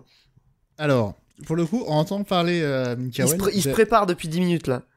Non, pas tant que ça, hein, parce que en entendant parler Mikael, j'avais vraiment l'impression d'entendre quelqu'un qui me parlait du premier euh, pendant les 15 premières heures. Parce que Ouais, dit, ouais, ouais. Hmm, c'est pour ça que dit- j'ai mis aussi en grosse condition le fait que je sois à 25 heures ouais. Ah ouais, parce que tout à l'heure, tu disais 60-40, refaire deux fois le jeu. Alors, on va pas spoiler, mais c'est pas deux fois que tu refais le jeu. hein. voilà, c'est un nombre euh, qui, qui va surprendre.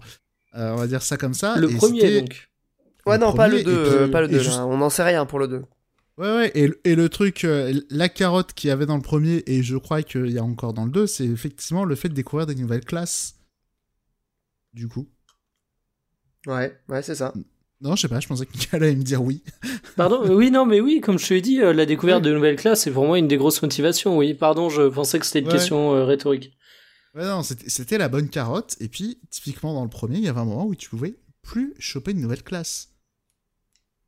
Et Ouais, ça arrivait assez tôt, et ça arrivait assez tôt dans le jeu. C'est pour ça que vraiment, le premier, il a laissé un goût amer euh, à Pierre et À moi. beaucoup mais de à- gens. À beaucoup de beaucoup- gens, hein, pas que à nous à deux. Hein. à beaucoup de gens, parce que vraiment, cette première partie, effectivement, euh, Bravely Default, c'est un jeu, il fait rêver. hein.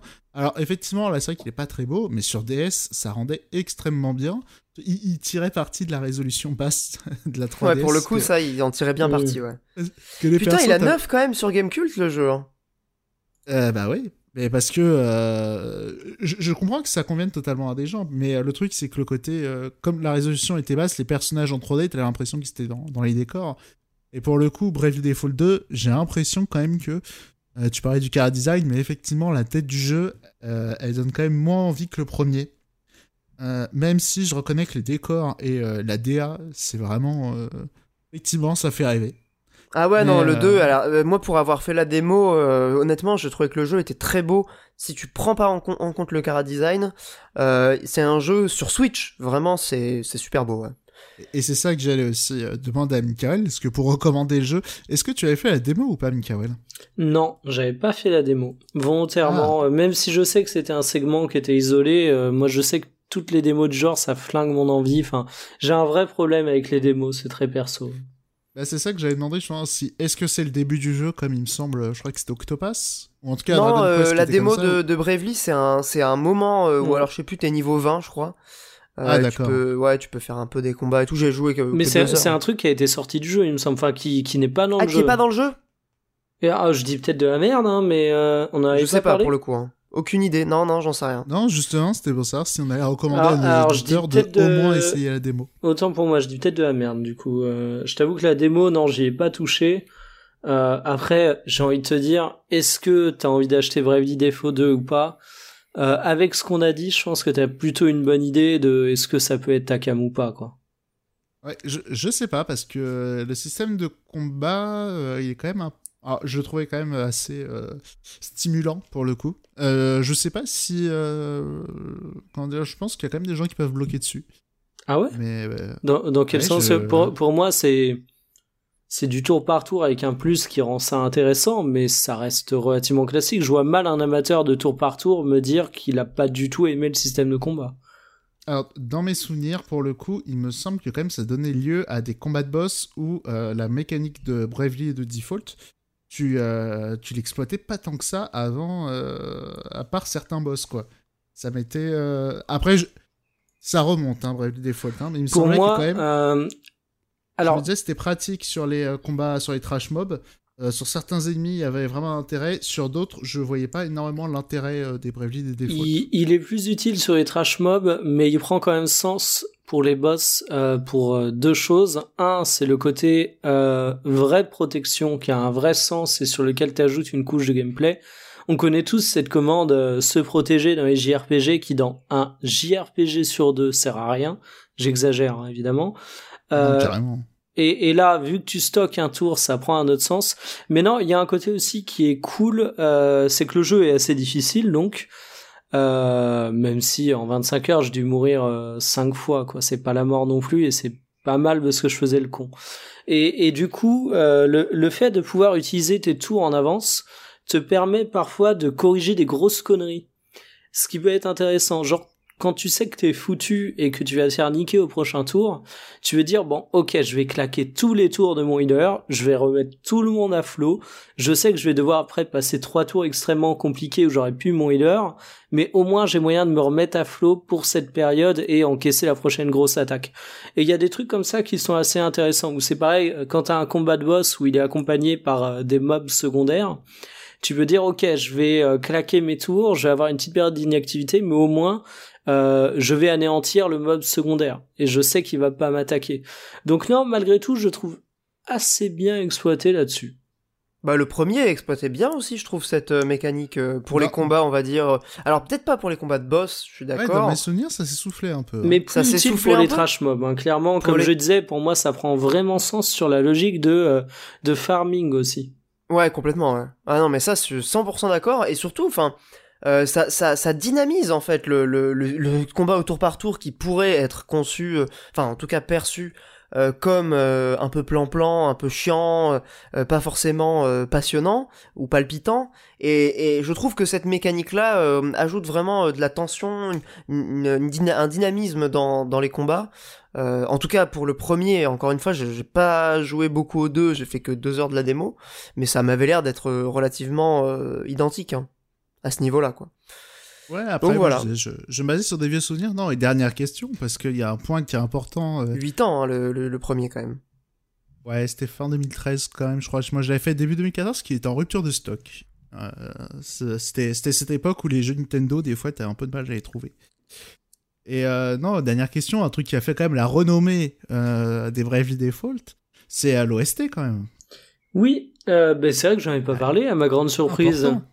Euh, bah, écoute, j'ai pas grand chose à dire dessus, à part qu'elle est excellente, mais paradoxalement, euh, je pense pas que j'ai des thèmes qui vont marquer.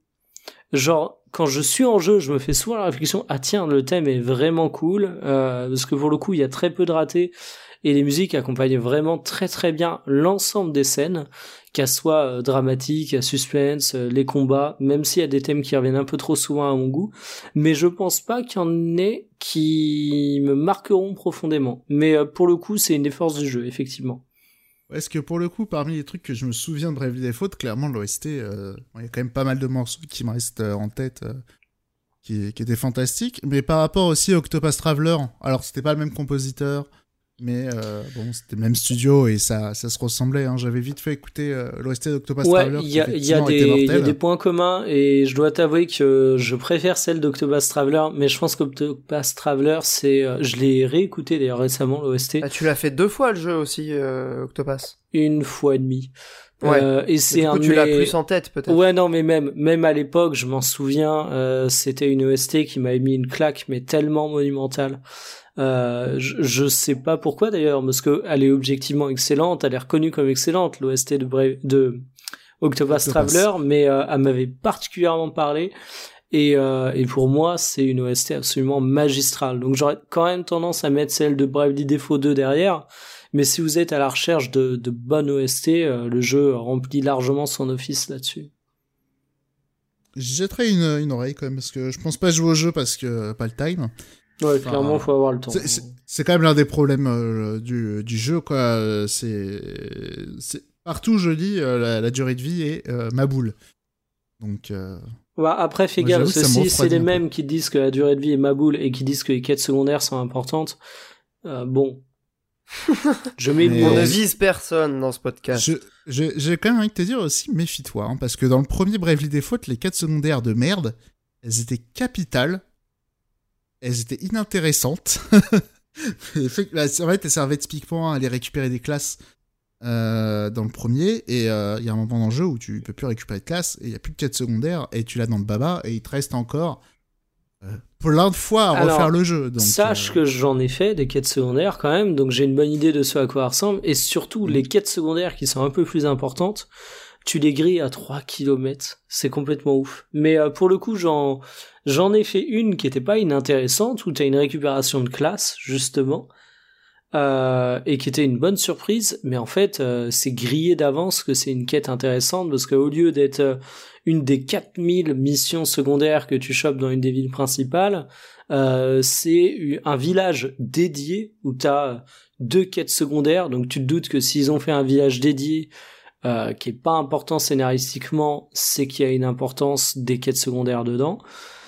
Donc bon, à voir. Mais oui, de toute façon, euh, c'est c'est le genre de jeu où il faut du temps et si tu veux le grignoter demi-heure par demi-heure, tu tu vas péter un câble, vraiment.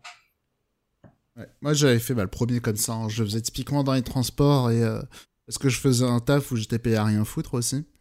Mais voilà. Bon, bah merci beaucoup, euh, Mikael, hein, pour cette, euh, cette belle chronique euh, relativement complète sur le jeu.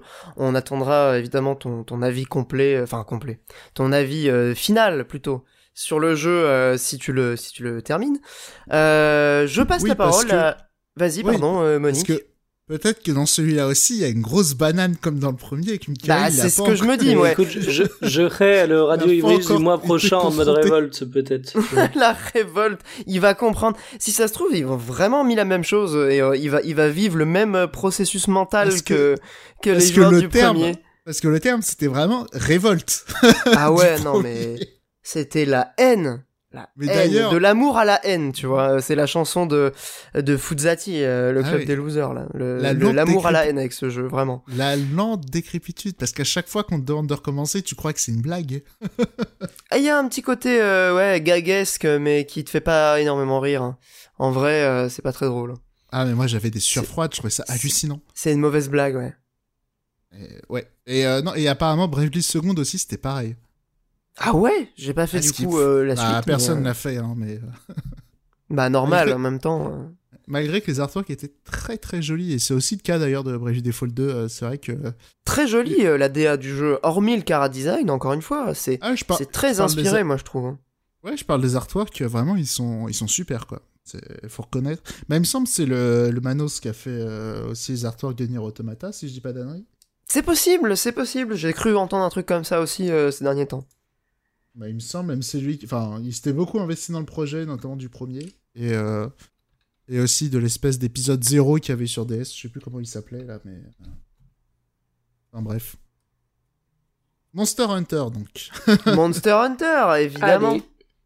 Enchaînons, Ouais. enchaînons. Je End vais Layer, faire- non? Ah non, c'était le 2, ça, pardon. Enfin, c'était le second. Excuse-moi, je, je te laisse la parole, euh, mon cher Monique. Ouais, de toute façon, ça va pas être super urgent parce que, euh, pour le coup, moi aussi, j'ai joué à peu près une vingtaine d'heures euh, à Monster Hunter. Donc, euh, voilà, le jeu est sorti il y a pas longtemps, mais effectivement, c'est vrai que c'est toujours un, aussi délicieux petit caillot de crack, Monster Hunter. C'est vrai que dès que tu commences à t'y mettre, c'est c'est beaucoup de plaisir. Mais du coup, Monster Hunter, qu'est-ce que c'est? Pour ceux qui débarquent, parce que à chaque nouvel épisode, tout le monde se dit oui, c'est l'épisode pour commencer et tout. Et c'est vrai, c'est encore le nouvel épisode pour, pour s'y mettre. Mais du coup, Monster Hunter, c'est un peu compliqué à catégoriser euh, dans les genres de jeux un peu classiques parce que c'est pas vraiment un beat'em up parce que globalement t'as une cible et les autres elles sont vraiment annexes et bref, c'est pas vraiment un beat'em up. C'est pas un RPG parce qu'il n'y a pas d'XP, parce qu'il n'y a pas de. Pas un RPG, voilà. Euh, et le truc qu'on pourrait peut-être le plus rapprocher, c'est peut-être un jeu de combat d'une certaine manière, dans la logique où il y a le, le fait de, de lire le pattern de l'adversaire. Bon, même si là, il y a aussi une logique de lire euh, l'environnement aussi qui est très importante.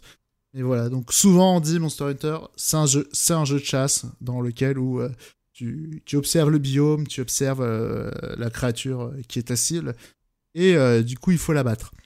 Monster Hunter aussi, c'est connu pour avoir une maniabilité, euh, mes amis, euh, exécrable. vient. Et effectivement, c'est exécrable. C'est le, le premier contact avec Monster Hunter, il est toujours mauvais. Euh, donc, alors, alors, il y a une démo. Euh, Sur Switch, ouais, il y a une démo. Bah, je l'ai Ouais. faite avec Carole d'ailleurs, la démo, et honnêtement, c'est bien amusé. Mais de là à prendre le jeu, euh, c'est encore un autre En débat. vrai, euh, je me permets une petite digression dans la chronique de Monique, mais quand je disais que j'étais allergique aux démos, euh, moi j'avais fait une chronique, je crois que c'était Monster Hunter World que j'avais chroniqué dans le podcast. Ouais. Euh, Mm. J'ai vraiment bien aimé le jeu à l'époque. J'aurais eu une démo, jamais j'aurais pu faire le jeu, car j'en serais resté à mes premières impressions. Et c'est le fait d'avoir acheté le jeu qui m'a obligé à me faire violence, à me faire à ce gameplay et à savoir apprécier le jeu. Donc démo à double tranchant.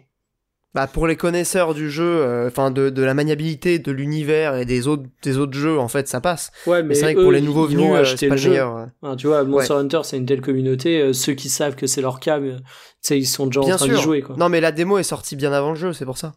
Ah, je sais pas, parce que moi, Monster Hunter, j'ai eu une relation très compliquée avec, parce que j'avais acheté le 3 sur Wii U.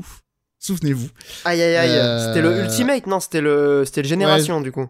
Non, c'est le 3 Ultimate, ouais. 3 Ultimate, ouais, ok. C'était la version Wii euh, plus plus, quoi. Ouais. Et, euh, et aussi sur 3DS. Non, et du coup. Horrible que- sur 3DS, putain, qu'est-ce que c'était moche. Oui. Mais... Ah si, c'était moche, moi je pouvais pas, hein. désolé. hein, mais- Oui, possible, mais non, c'est c'est pas ça que je veux dire, c'est du coup.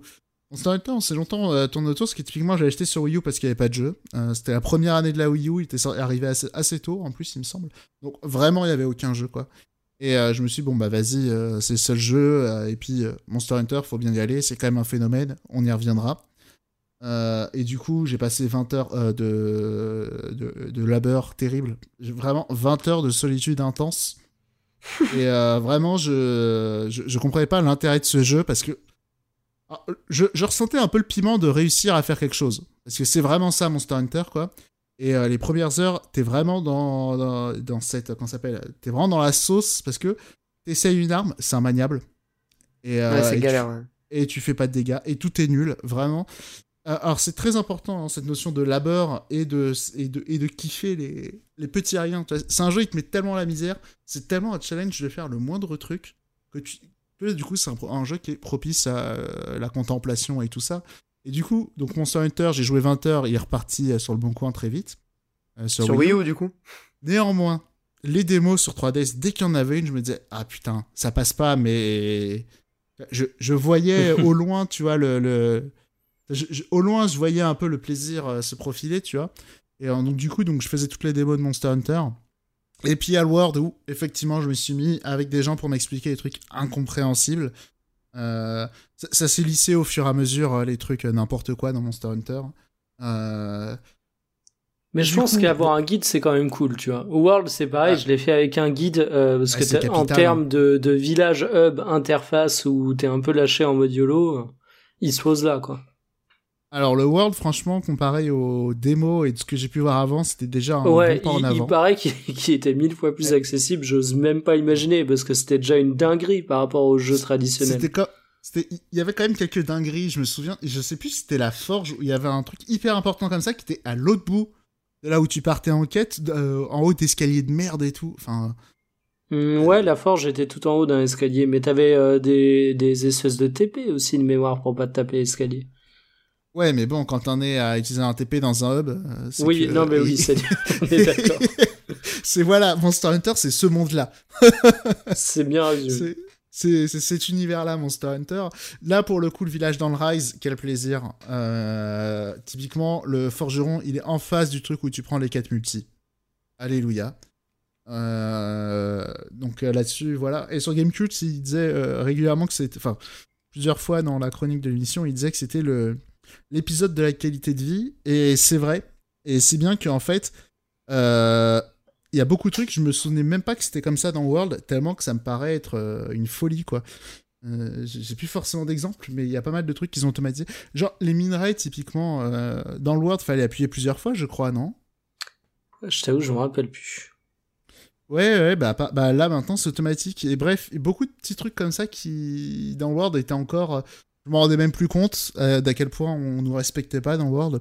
Euh, et là, dans Rise, c'est vrai que, mine de rien, maintenant, t'as le chien euh, pour courir. En dehors des combats. tu peux monter sur lui, quoi. C'est comme, un, comme une monture, en gros.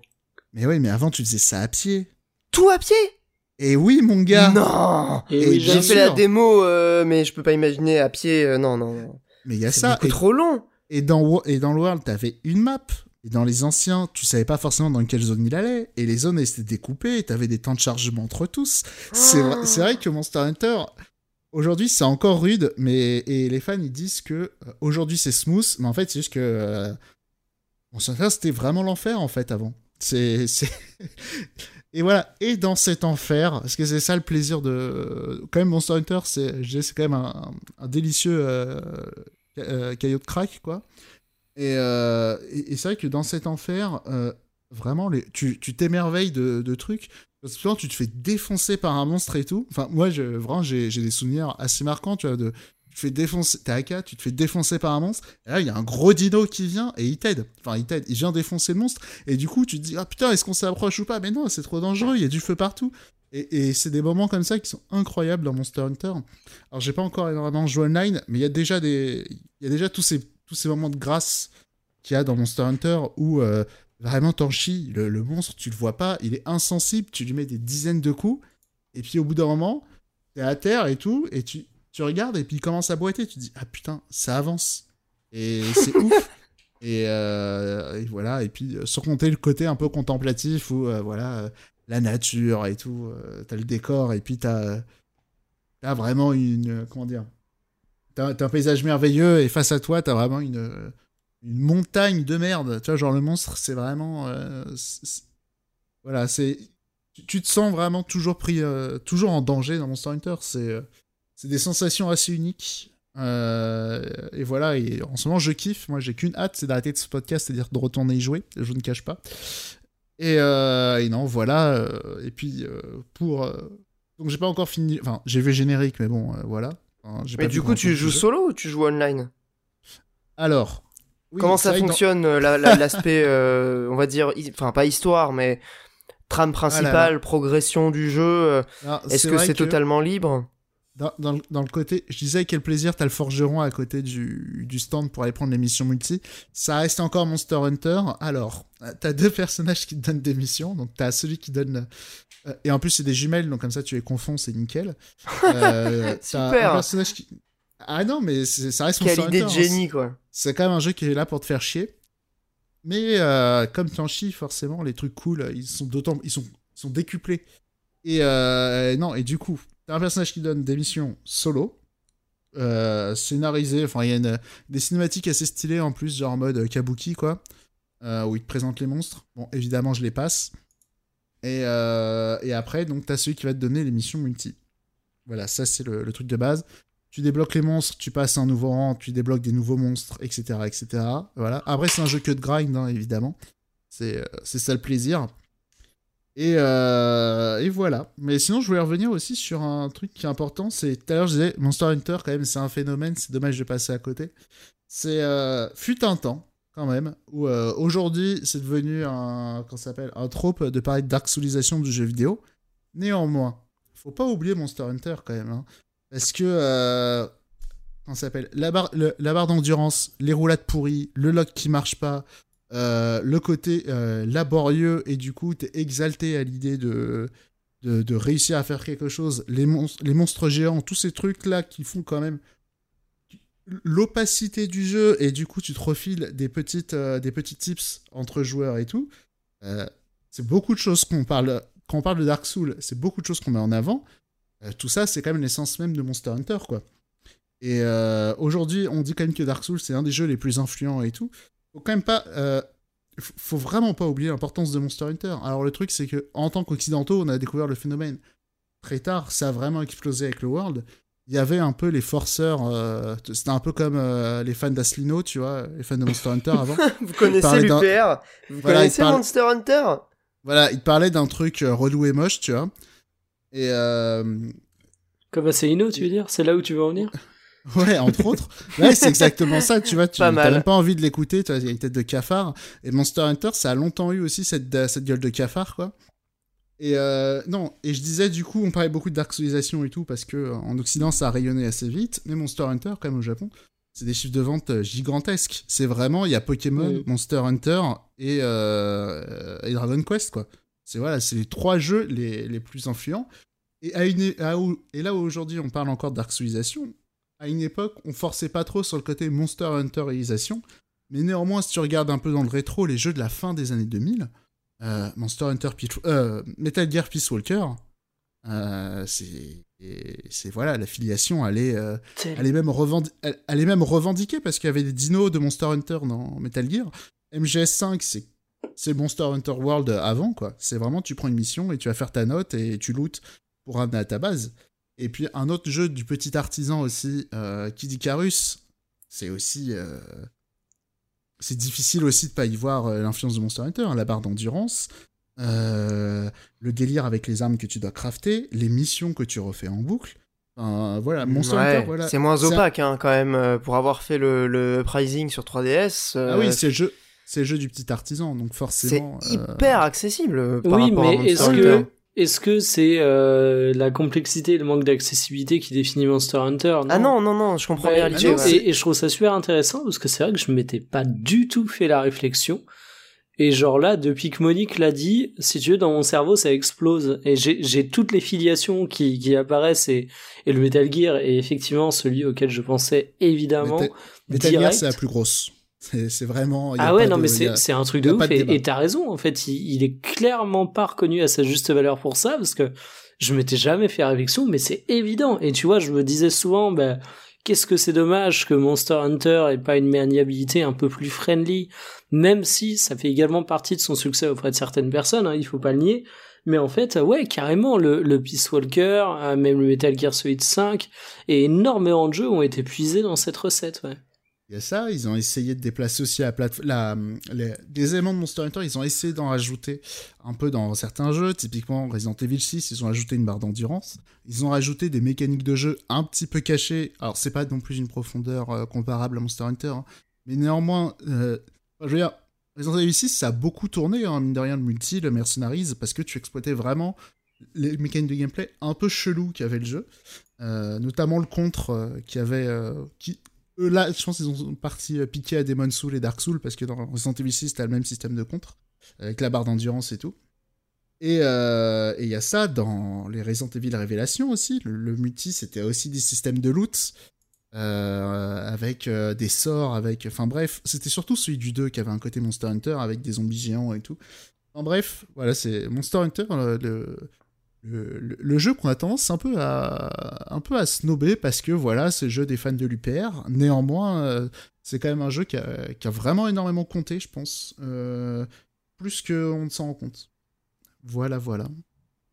Bah écoute, euh, merci Monique, c'est une chronique ma foi qui rend qui rend justice et honneur à, à cette licence qui voilà qui reste Malgré tout, on peut, on peut quand même la considérer comme une licence euh, opaque, tu l'as dit, mais plus de niche en tout cas, ça c'est, assez clair, en tout cas vis-à-vis du succès du World et de, du Rise, qui a fait quand même 4 millions de ventes en, quelques jours. En un week-end, hein.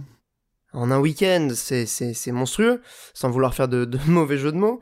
Euh, non, là, là où, là où moi j'aurais peut-être une question et ensuite j'enchaînerai sur, euh, sur, ma chronique euh, sur le, le les, les improvements, enfin tu vois les, les, les, les, ajouts, les améliorations de, de, de quality of life.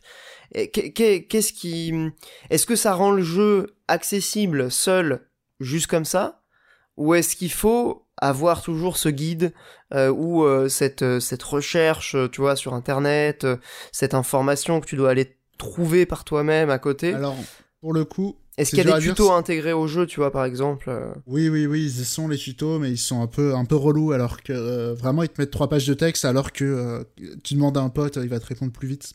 Ouais, alors ça, c'est évident, ouais, bien sûr. Ouais, c'est un peu comme ça, et les recherches sur Internet, effectivement, les trucs classiques de quel rocher, ouais, sur quelle map je trouve. Euh, des trucs de merde comme ça, effectivement, il faut taper sur Google, quoi. Ouais. Euh, c'est quoi la meilleure arme pour commencer? Mais, eh ben, ça, ça, on en reparle hein, de la barrière à l'entrée. Ça, j'ai aucune idée. Hein. Ah ouais? je sais vraiment, je sais vraiment pas quoi recommander. Surtout que c'est un jeu où tu prends une arme, tu joues qu'à celle-là. Hein. Bah évidemment, c'est une spécialisation. et eh ouais, euh, c'est dramatique de changer. Alors je crois qu'il y a un mode entraînement quand même pour découvrir les armes. Mais, euh, mais, mais j'avoue, moi je joue qu'une arme parce que vraiment juste euh, quand je joue au World, on m'a décrit l'arme, j'ai fait ok, mais je prends celle-là. Euh, c'était une qui permet de sauter. Voilà. bon, maintenant, il y a, y a ils ont ajouté un espèce de grappin, je pense, qui te permet de sauter et qui permet plein d'actions super. Enfin.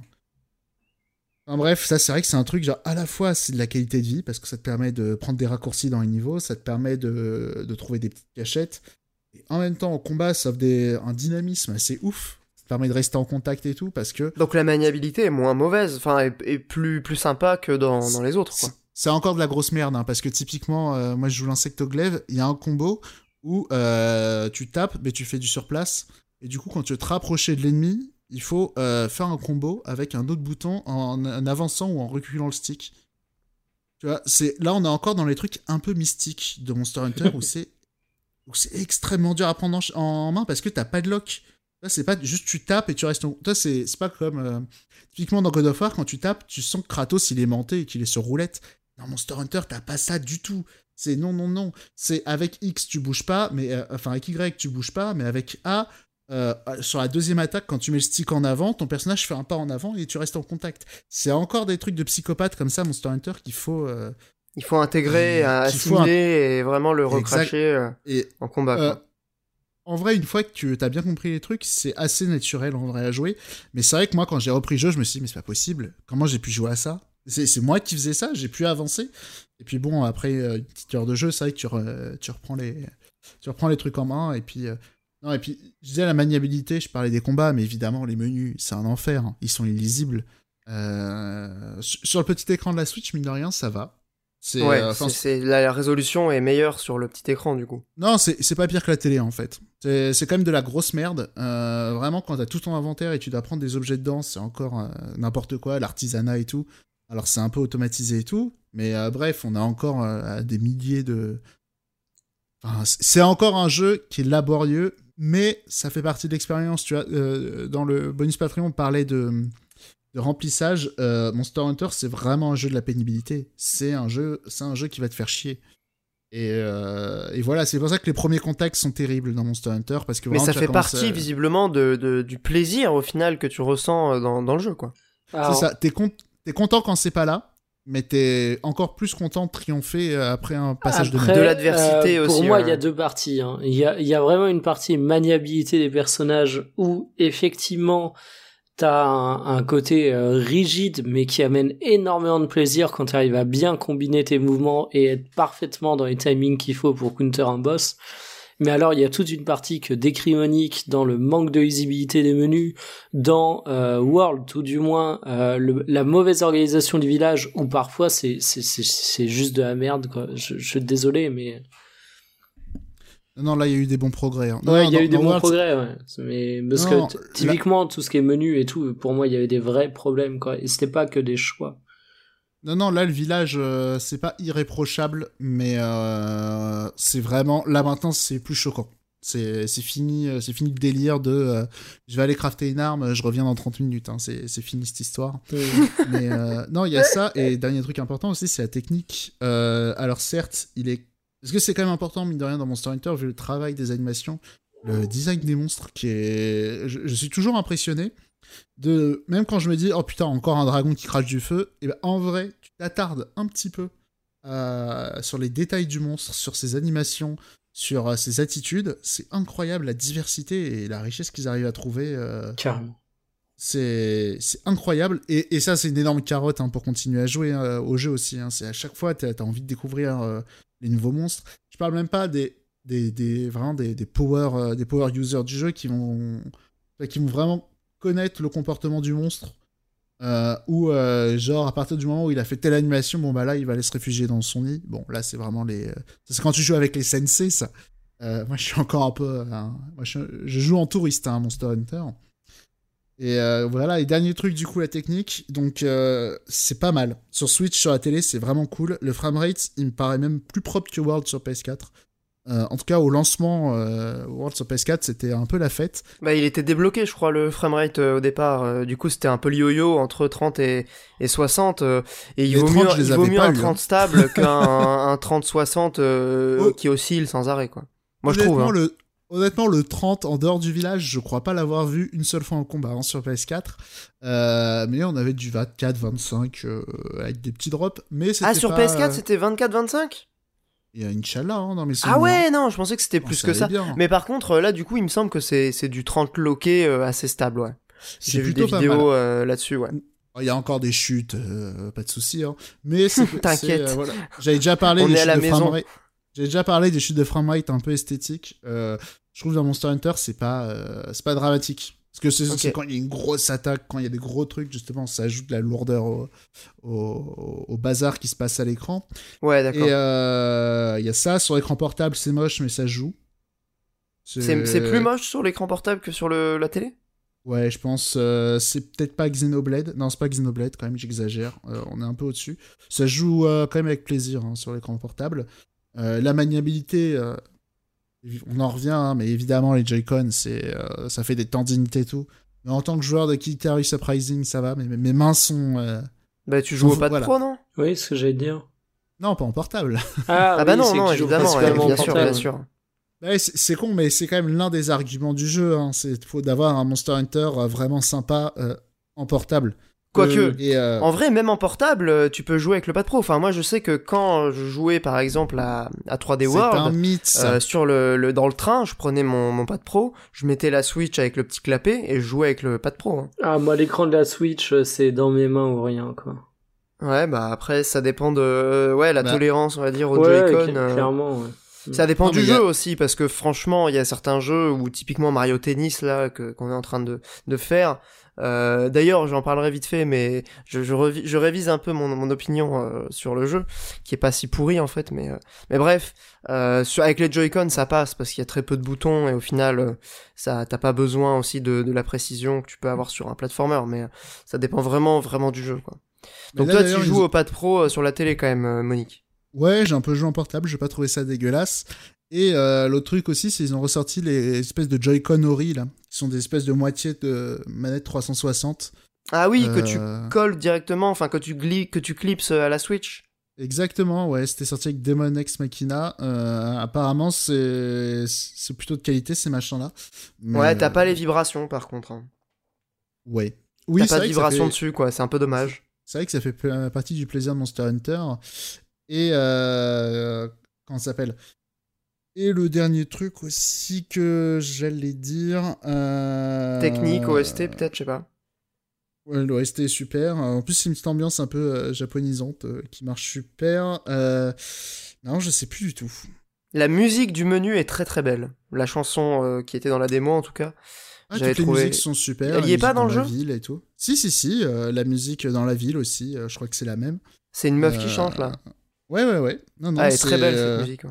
En fait, artistiquement, c'est tellement réussi que voilà quoi. Bah, c'est ce qui m'a semblé vraiment euh, cool avec celui-là. En tout cas, c'est ce qui me fait hésiter à le prendre.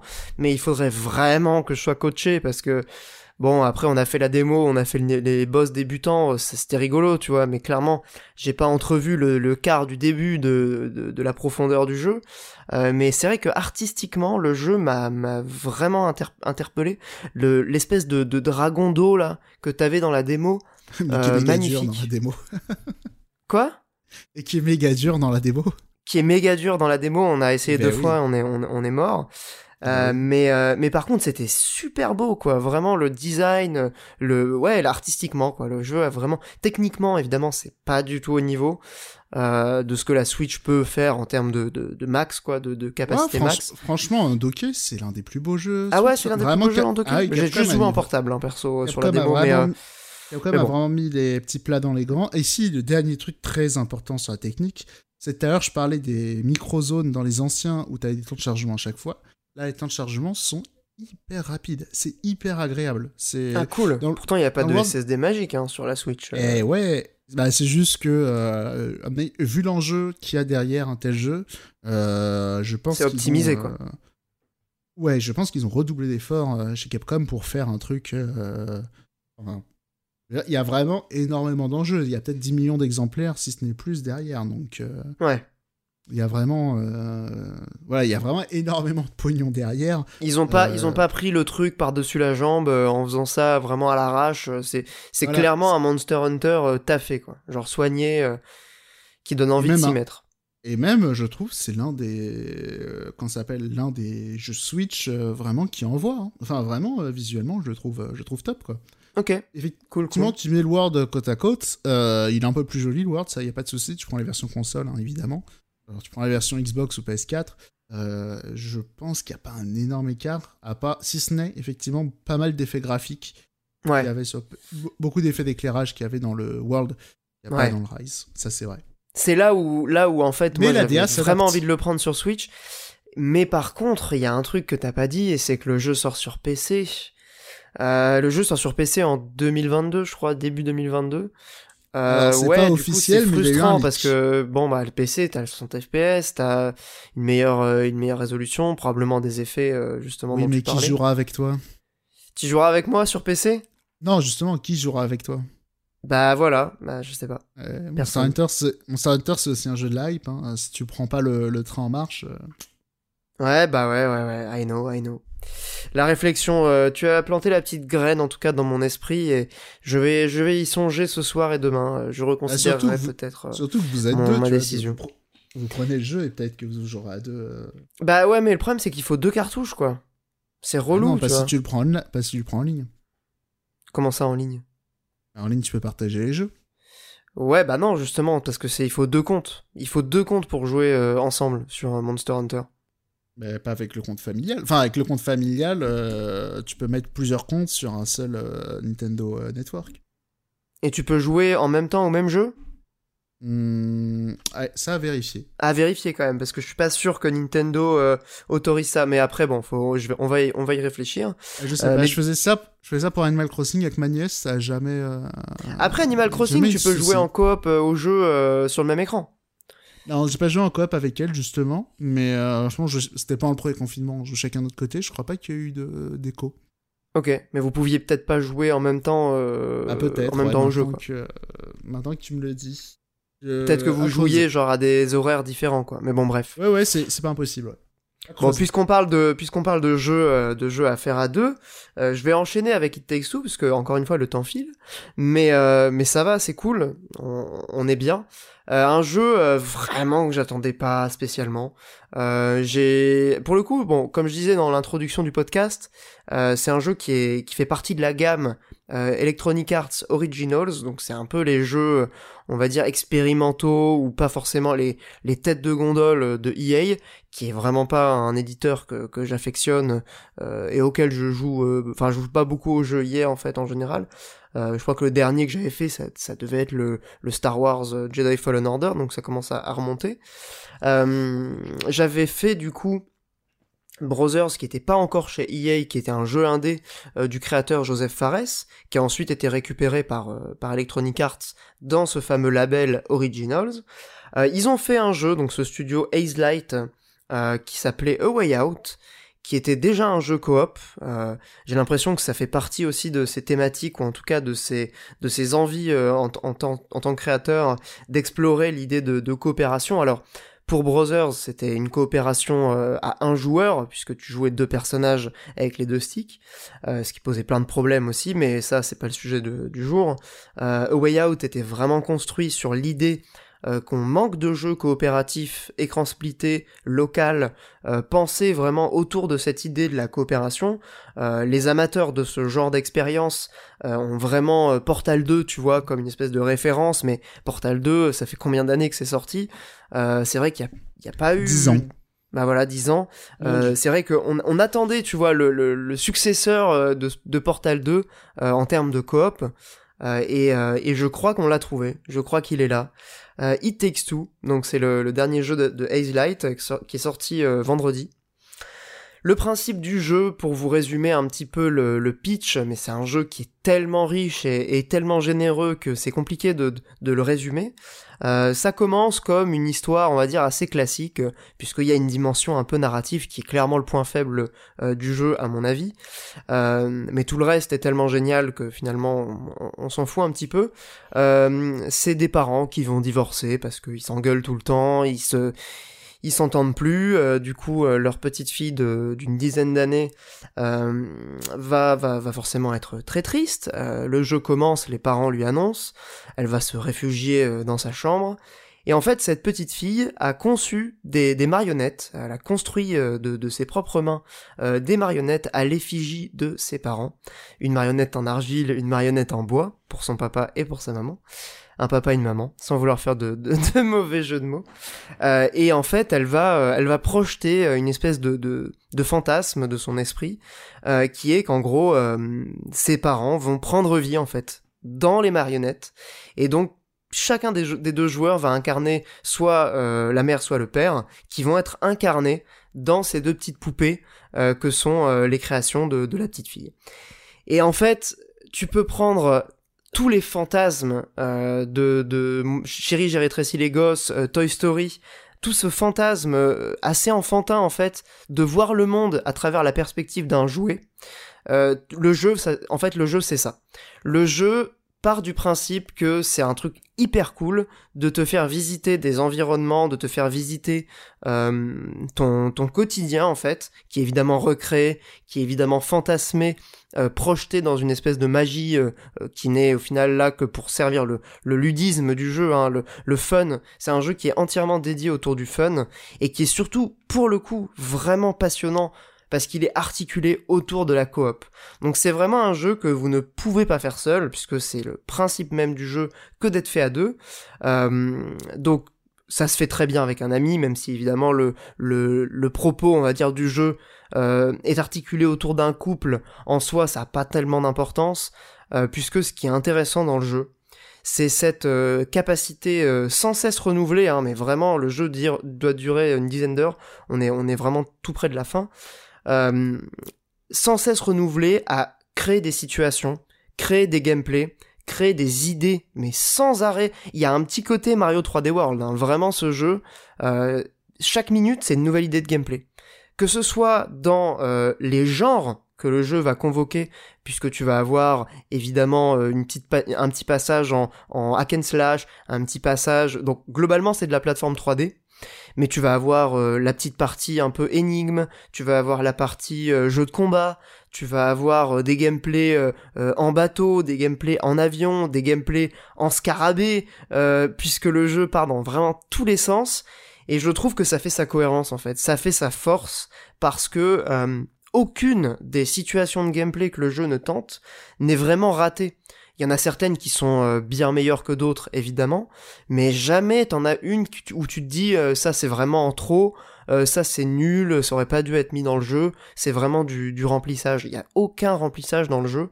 C'est une espèce de course frénétique en avant où en fait tu vas mélanger à la fois le fantasme complètement dingue de visiter des univers, puisque tu commences dans le garage de la maison où tu vas combattre une, boîte un aspirateur pardon à l'aide d'une boîte à outils où tu vas récupérer des outils et euh, tu vas combattre l'aspirateur encrassé qui a été remisé dans le garage et que la famille n'utilise plus et du coup ça va être le premier boss.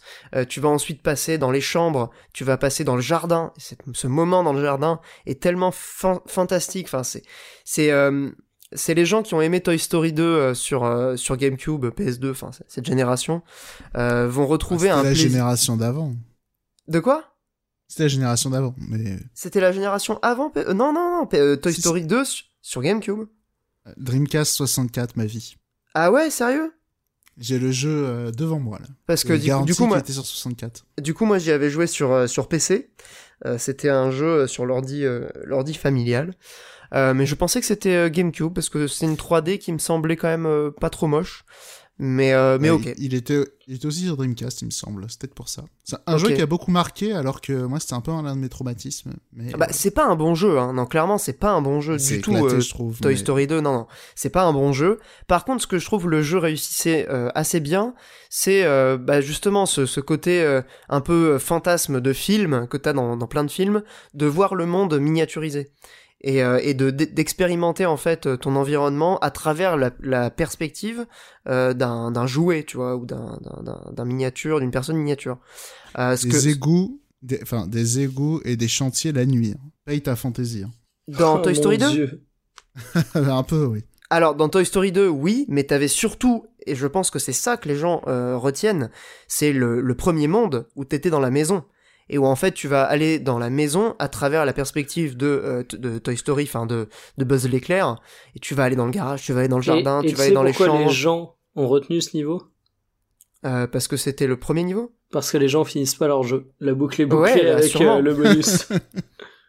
Et, parce que c'était le plus éclairé aussi. Hein. C'était le jeu, le niveau le plus euh, le plus varié en termes de d'environnement, de décor, etc.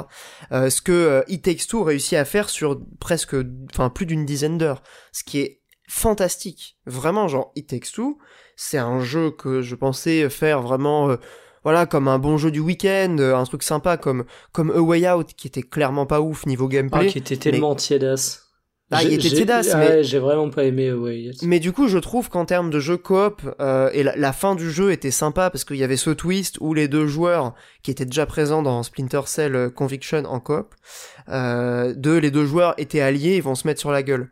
Je trouvais ça sympa, tu vois, comme euh, comme idée, mais vraiment c'est un jeu sympa. Pour moi, euh, A Way Out c'est tiédasse effectivement, euh, au mieux sympa plus quoi, genre on va dire 5 6 sur 10. Hmm. Ce que It Takes Two n'est absolument pas, parce qu'en fait, c'est un, c'est un jeu qui est vraiment construit autour du gameplay. Alors que A Way Out, c'était limite un Telltale en fait. Hmm. Il y avait très peu de gameplay, c'était des interactions hyper limitées. Les seuls trucs rigolos du jeu, c'était les mini-jeux en fait.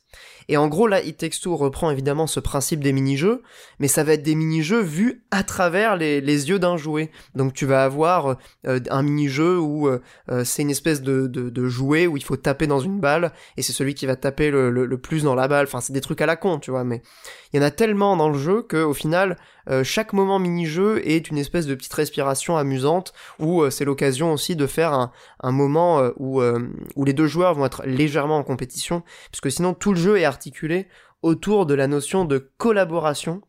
Euh, et il y a un point que j'ai pas, j'ai pas noté, parce que j'ai pas non plus envie de spoiler euh, le jeu, mais euh, si le propos et la narration du jeu sont pas forcément très intéressantes, très intéressants, pardon, l'écriture des dialogues sont, je trouve, vraiment réussis.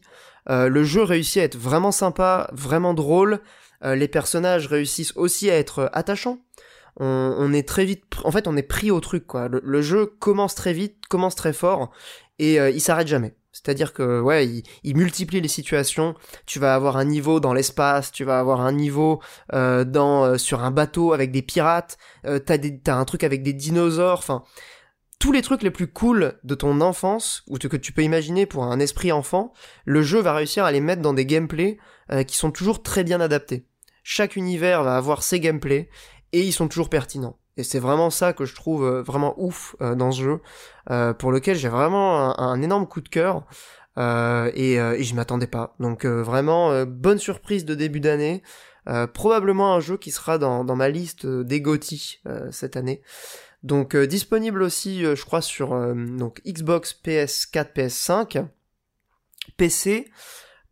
Pas sûr qu'il y ait une version Switch en préparation, puisque techniquement le jeu est quand même est quand même assez joli. Hein. Il, y a, y a, y a des effets de lumière, des effets de reflets euh, que tu pourrais probablement pas avoir sur Switch, mais euh, à voir s'il y a une version euh, qui, qui, sortira sur Switch.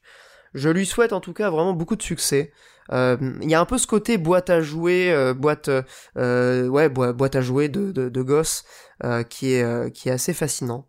Donc voilà. Je, si vous avez l'occasion d'y jouer avec quelqu'un, je précise pour conclure ma chronique euh, que le jeu a cet avantage quand même non négligeable euh, de pouvoir être acheté en un exemplaire si vous ah, voulez y jouer à deux. J'ai vu ça, c'est ouf. C'est quand même super cool parce que du coup, comme le jeu est faisable intégralement en coop local, euh, le studio a vraiment insisté pour que les gens qui n'ont pas la possibilité d'y jouer en local et qui veulent y jouer en ligne, c'est totalement possible, hein, il y a les deux possibilités, puissent le faire avec un exemplaire du jeu. Ça, c'est très Covid en plus. Bravo. C'est carrément Covid. Mais c'est un jeu qui tombe vraiment à pic et qui, je pense, va vraiment faire plaisir. pour A Way Out, il me semble. Il l'avait fait pour A Way Out aussi, ouais. Ah ouais, ça, j'avais pas en tête par contre. Ouais, j'ai un petit doute, mais euh, je crois que c'était le cas déjà. En tout cas, euh, donc il suffit d'avoir un exemplaire, donc vous pouvez vous cotiser avec un ami euh, et, et, vous pouvez faire le jeu intégralement à deux.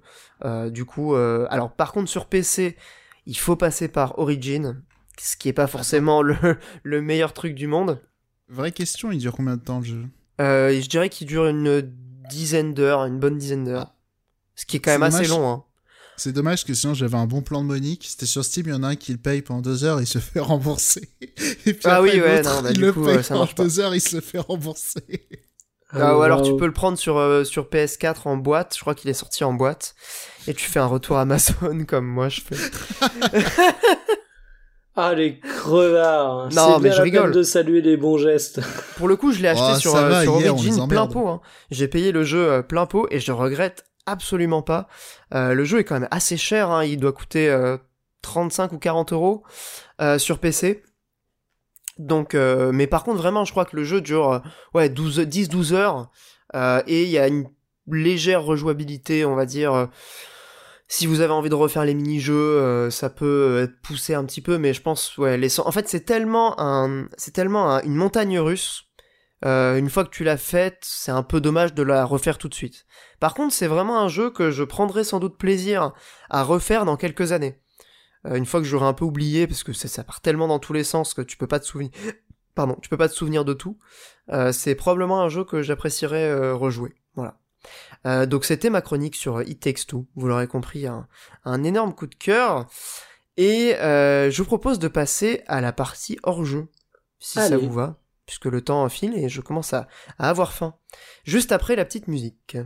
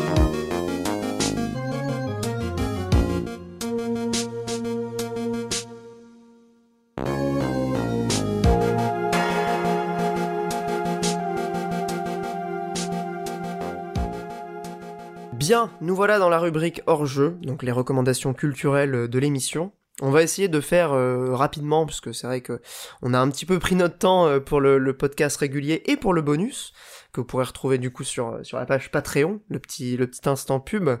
Euh, je vais commencer, comme ça ça sera expédié, avec un film de samouraï, une fois n'est pas coutume, un film de, de, de Harakiri. Le film s'appelle Harakiri, de Kobayashi, Masaki Kobayashi, qui est un réalisateur de films de samouraï qui est pas hyper connu. On connaît surtout euh, Kurosawa en Occident euh, avec euh, Les Sept Samouraïs, Rashomon ou encore Kagemusha. là, c'est un film de samouraï qui prend le, le pari de parler des samouraïs, mais avec un regard critique, avec un regard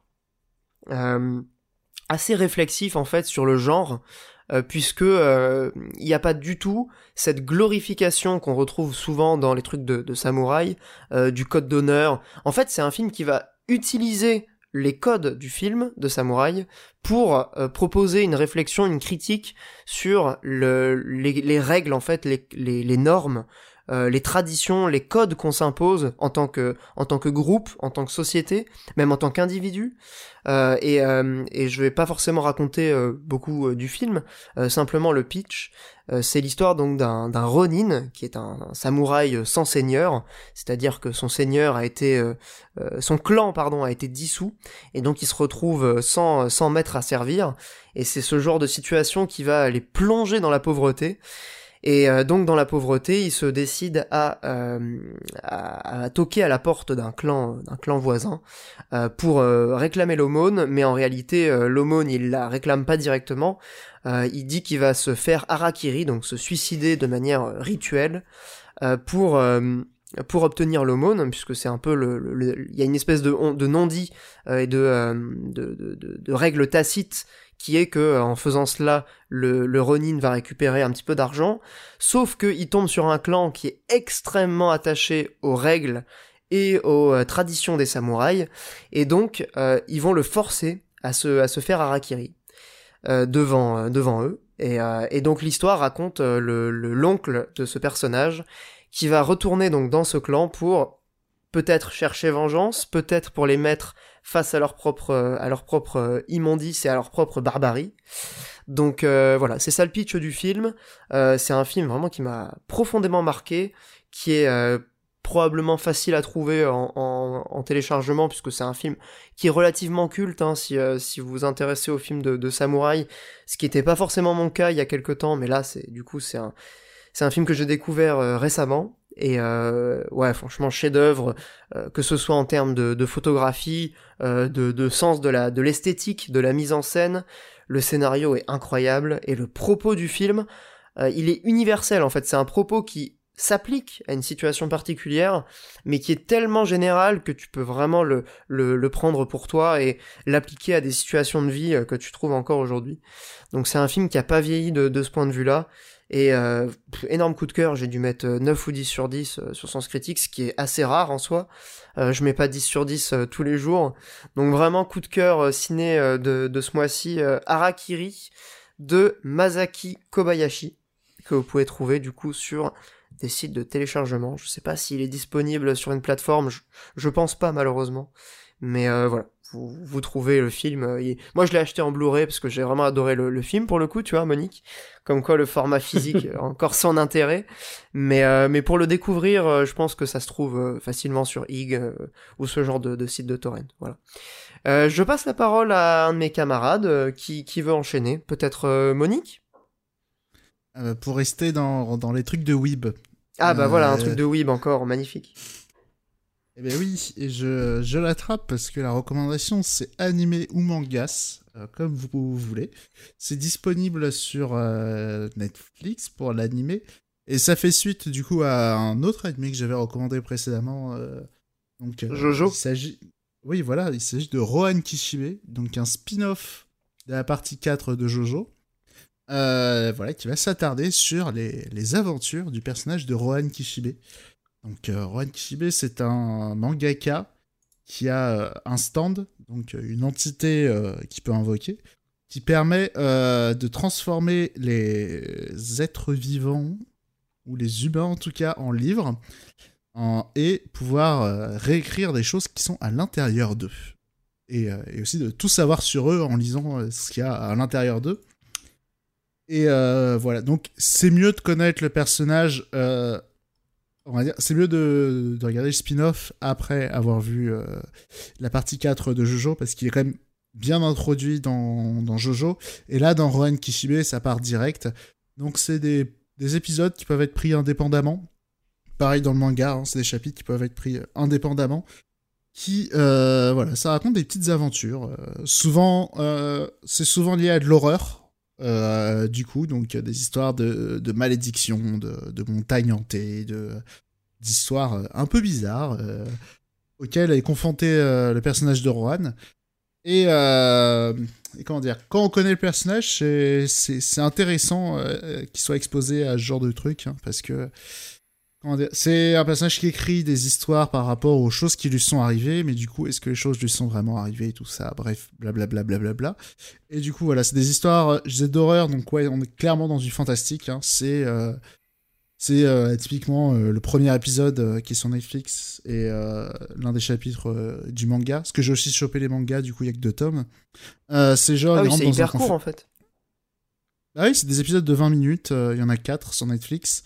Et, euh, et, donc là, pour l'instant, il y a deux mangas. Je pense qu'il y aura des suites parce qu'en fait, chaque épisode, il est numéroté. Ils sont pas dans l'ordre.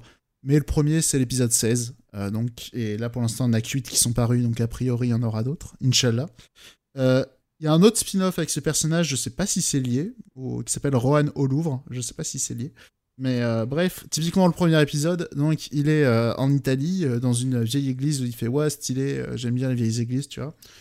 Et, euh, et après, il voit à un confessionnal, il fait Oh là là, MDR, j'ai toujours rêvé d'y aller, euh, le prêtre est pas là. Il va, et il y a un mec qui lui raconte une histoire euh, un peu étrange, et, puis quand il ressort du truc, il va se passer des choses étranges. Voilà. C'est ce genre d'histoire, et puis l'anime. Alors, pour Ça le joue dessin... sur le mystère, en fait, un peu comme, comme Jojo partie 4, quoi. Ouais, mais euh, Jojo Part 4, il y a quand même une fin et tout. Là, c'est ça laisse très en suspens. C'est vraiment, on est sur du dans le registre du fantastique et euh, des histoires d'horreur où euh, qu'est-ce qui s'est passé? Est-ce que c'est vrai? Est-ce que les gens ont rêvé? Est-ce que, euh, est-ce que voilà tout, tout ça, voilà, c'est pas des, des, conclusions, mais c'est voilà, c'est super cool à voir, notamment sur Netflix parce que c'est, il me semble, que c'était des OAV à la base au Japon, et donc le niveau d'animation, j'ai l'impression qu'il est quand même un peu au-dessus de la série Jojo. et du coup, c'est vraiment magnifique. Ah oui, ok, cool en termes de. Alors déjà Jojo, ils ont réussi à faire un chouette travail hein, sur les dernières saisons, mais là ça m'a paru encore plus beau en termes d'animation. Et euh, pour le manga aussi, moi j'avais lu que la première partie de Jojo, où euh, l'auteur était encore assez jeune et n'avait pas tout à fait trouvé son style. Et là pour le coup, euh, je crois que c'était paru en 2013, donc il avait clairement roulé sa bosse. Hein. Et, c'est vraiment super à regarder sur Netflix ou, à lire. Voilà, donc je recommande. Bah merci Monique pour cette pour cette belle reco. En plus quelques épisodes à mater, euh, ça me paraît euh, assez peu euh, engageant en termes d'investissement de temps, donc un, une belle reco pour les gens qui veulent découvrir sans forcément s'engager sur des saisons. Je pense, mais je pense que c'est mieux de regarder Jojo Part 4. Oui d'accord, ouais, ouais je comprends bien, ouais. Et c'est pas du tout comment dire, c'est pas du combat euh, alors que Jojo, ça reste quand même euh, du, du, shonen. C'est plus de l'action. Euh, Jojo est plus peut-être plus dynamique en termes de, d'action. Ah non, c'est plutôt. C'est compliqué parce que Jojo Part 4, justement, on a de moins en moins de combats qui sont vraiment de la bagarre. C'est plutôt des confrontations. Et là, typiquement, dans Run on est totalement dans ces histoires de confrontation. Mais c'est des confrontations un petit peu, un petit peu décalées, typiquement. Enfin, c'est toujours décalé, mais c'est pas de la bagarre. Voilà. Ok. J'évite de spoiler. Ça marche. Eh bien, merci beaucoup, euh, mon cher Monique. Je, je, passe la parole à, à Mikael, euh, qui, je crois, va, ne va pas être dans un truc de oui, mais j'espère. En tout cas, ça serait un peu abusé. Euh, quel, est donc ta reco, mon cher, euh, mon cher Mikael Déjà, euh, évacuez, euh, évacuez-moi un doute. J'ai jamais parlé de New Girl dans le podcast. Ça me dit rien du tout, honnêtement. Okay, ne semble pas. Euh, donc, euh, il se trouve que ce mois-ci, en termes de consommation de de produits euh, et d'œuvres culturelles. Euh, je rattrape mon retard sur Attaque des Titans, on en a déjà moult parlé, donc euh, on en parlera à la limite à la fin de la saison 4. Mais elle est finie là, je crois. Elle n'est pas finie. Si, si. Enfin, alors, y a, disons qu'il y a une twist. partie 2. euh, C'est qui a ça, été annoncé, une quoi. partie 2, je, je suis ruiné. En Avec 2022, il y a une partie 2, mais là, euh, la saison, elle est terminée. Parce que j'ai vu l'épisode qui vient de sortir et tu vois, ça me frustre un petit peu du coup, mais euh, Ah soit. bah, faut lire le manga, hein, parce que là, pour le coup, euh, faut attendre 2022, je crois, pour avoir la Très fin. bien. Et on À l'année prochaine. Exactement. Euh, j'ai rematé tous les Seigneurs des Anneaux en version longue. Euh, Aïe, aïe, aïe, magnifique. donc ça m'a je pris les ai un en petit peu de ceux-là temps. aussi. Hein. Bah écoute, moi je les ai euh, téléchargés en 4K, euh, ah, illégalement, je, je le reconnais. Mais non, du coup, je vais parler d'un truc qui est bien moins euh, incroyable culturellement, mais qui néanmoins m'a occupé de très nombreuses heures. Je vais pas avoir grand chose à dire dessus, mais j'avais quand même envie de partager la petite reco. Ça s'appelle New Girl. Donc, à mon avis, euh, pour qui peut être intéressé par ce genre de choses, euh, c'est déjà bien connu puisque ça a connu sept saisons. Ça a commencé en 2011, ça s'est terminé en 2018 et c'est une sitcom dans la lignée de ce qu'on peut voir avec euh, Friends ou How I Met Your Mother, mais euh, il y a des choses assez intéressantes, notamment le fait que même si ça reprend évidemment des archétypes de personnages ultra marqués, euh, ça fait partie des jeux des sitcoms du style. Euh, je les trouve légèrement décalés par rapport à ce qu'on a l'habitude de voir et c'est plutôt agréable. C'est une série qui est véritablement drôle et euh, je sais pas vous, mais moi je commence à être vieux. Au mois de mai, je vais avoir 27 ans et je me rends compte que euh, ben, les sitcoms qui parlent de, personnes jeunes, etc., je me dis ah, ah, ah, je suis trop vieux pour ça. Et il y a une punchline qui m'a particulièrement marqué dans New Girl. C'est une petite fille qui se ramène dans leur appart. Donc euh, c'est l'histoire d'un groupe de potes colocataires, sauf qu'ils ont 30 ans.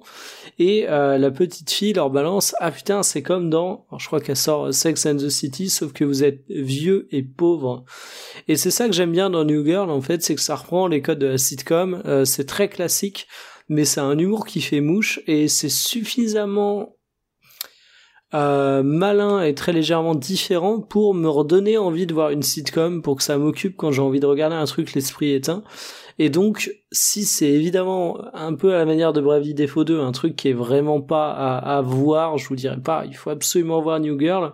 Si vous avez envie de vous mater une petite série qui fait rire de temps en temps et qui vous permet de vous vider la tête, euh, New Girl, c'est dispo sur Netflix, du moins les premières saisons, et c'est sympathique euh, quand vous avez vraiment envie de mettre le cerveau en off.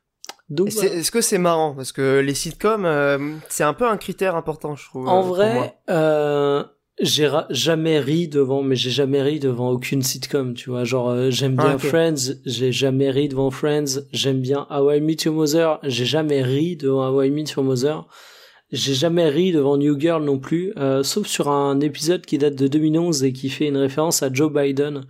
Mais c'est le décalage historique qui a rendu la scène drôle.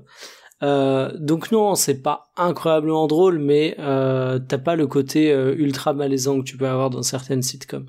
Ok. C'est pas. Big Bang Theory, par exemple. Ouais, désolé, ça a mal vieilli, ça, je trouve. Euh, il y a désolé plein pour de les fans de Big hyper mal Bang, mais euh, ouais, non, je trouve que ça a beaucoup mieux vieilli, par exemple. Ok, bah super. Les si- petites sitcoms sur Netflix, c'est vrai que c'est facile à facile à consommer. C'est- euh, ouais, c'est la, c'est la reco, entre deux- entre on va dire trucs. ça. Mais bon, voilà. Pe- Qu'est-ce qu'il y a Petite anecdote euh, aussi. J'ai jamais trop ri devant les sitcoms, mais je me souviens d'une époque assez sombre où, euh, quand ça s'appelle, où euh, je connaissais quelqu'un qui a regardé quotidiennement euh, les tendances YouTube et euh, qui est un peu devenu fou à la fin. Et euh, il y a toute une partie de YouTube qu'on connaît pas, mais il y a plein de sitcoms sur YouTube. Ah ouais? Mais genre des des, trucs un peu, des, suites- des trucs un peu made nul à chier, vraiment pas drôle. Ah, je vais mec. pas forcément dire de nom parce que euh, voilà. Ah non, mais mec, non, de- non, de attends, ça. on se les partage et on en fait une chronique dans le prochain Radio Urius. Ah bah, si, vous voulez, Voilà. si, vous voulez, Excellent. si vous voulez, je vous envoie ça. hein. C'était euh, Yaki, donc on pouvait entendre dans Passe le Stick à une époque. J'étais fan de quelques-unes qui étaient vraiment terribles. En bref. Ok, d'accord. Voilà, bah, tu nous cherchez un peu enverras les ça. sitcoms.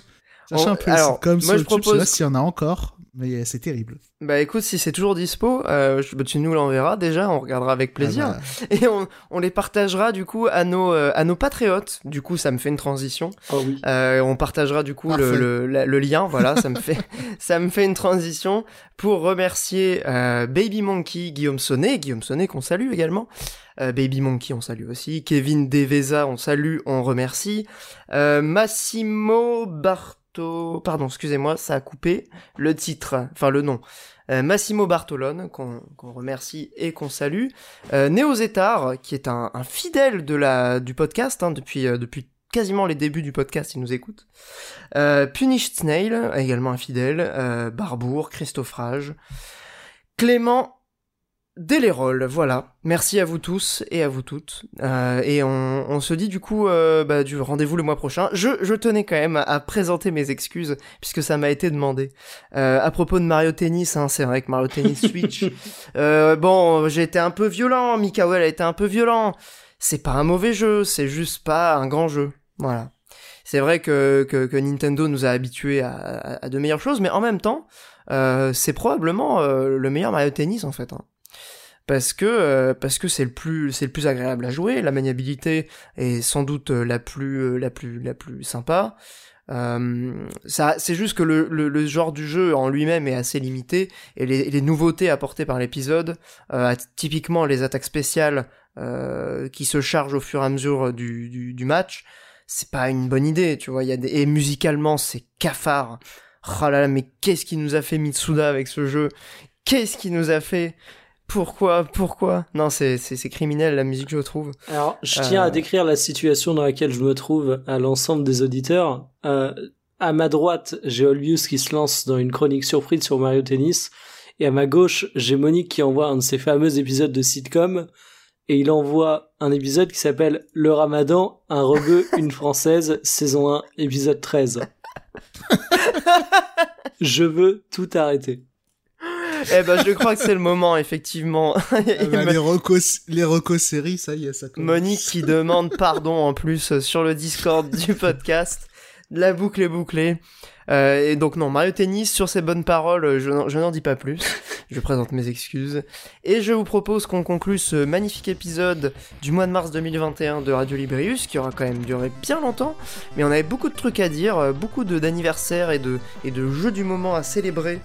Voilà, un bel épisode, ma foi, fort complet. On se retrouve, comme d'habitude, le mois prochain. D'ici là, amusez-vous bien, jouez bien, euh, portez-vous bien surtout, prenez soin de vous. Et des bisous à vous, amis auditeurs de Radio Librius. Des bisous Des Ciao. bisous. Des bisous.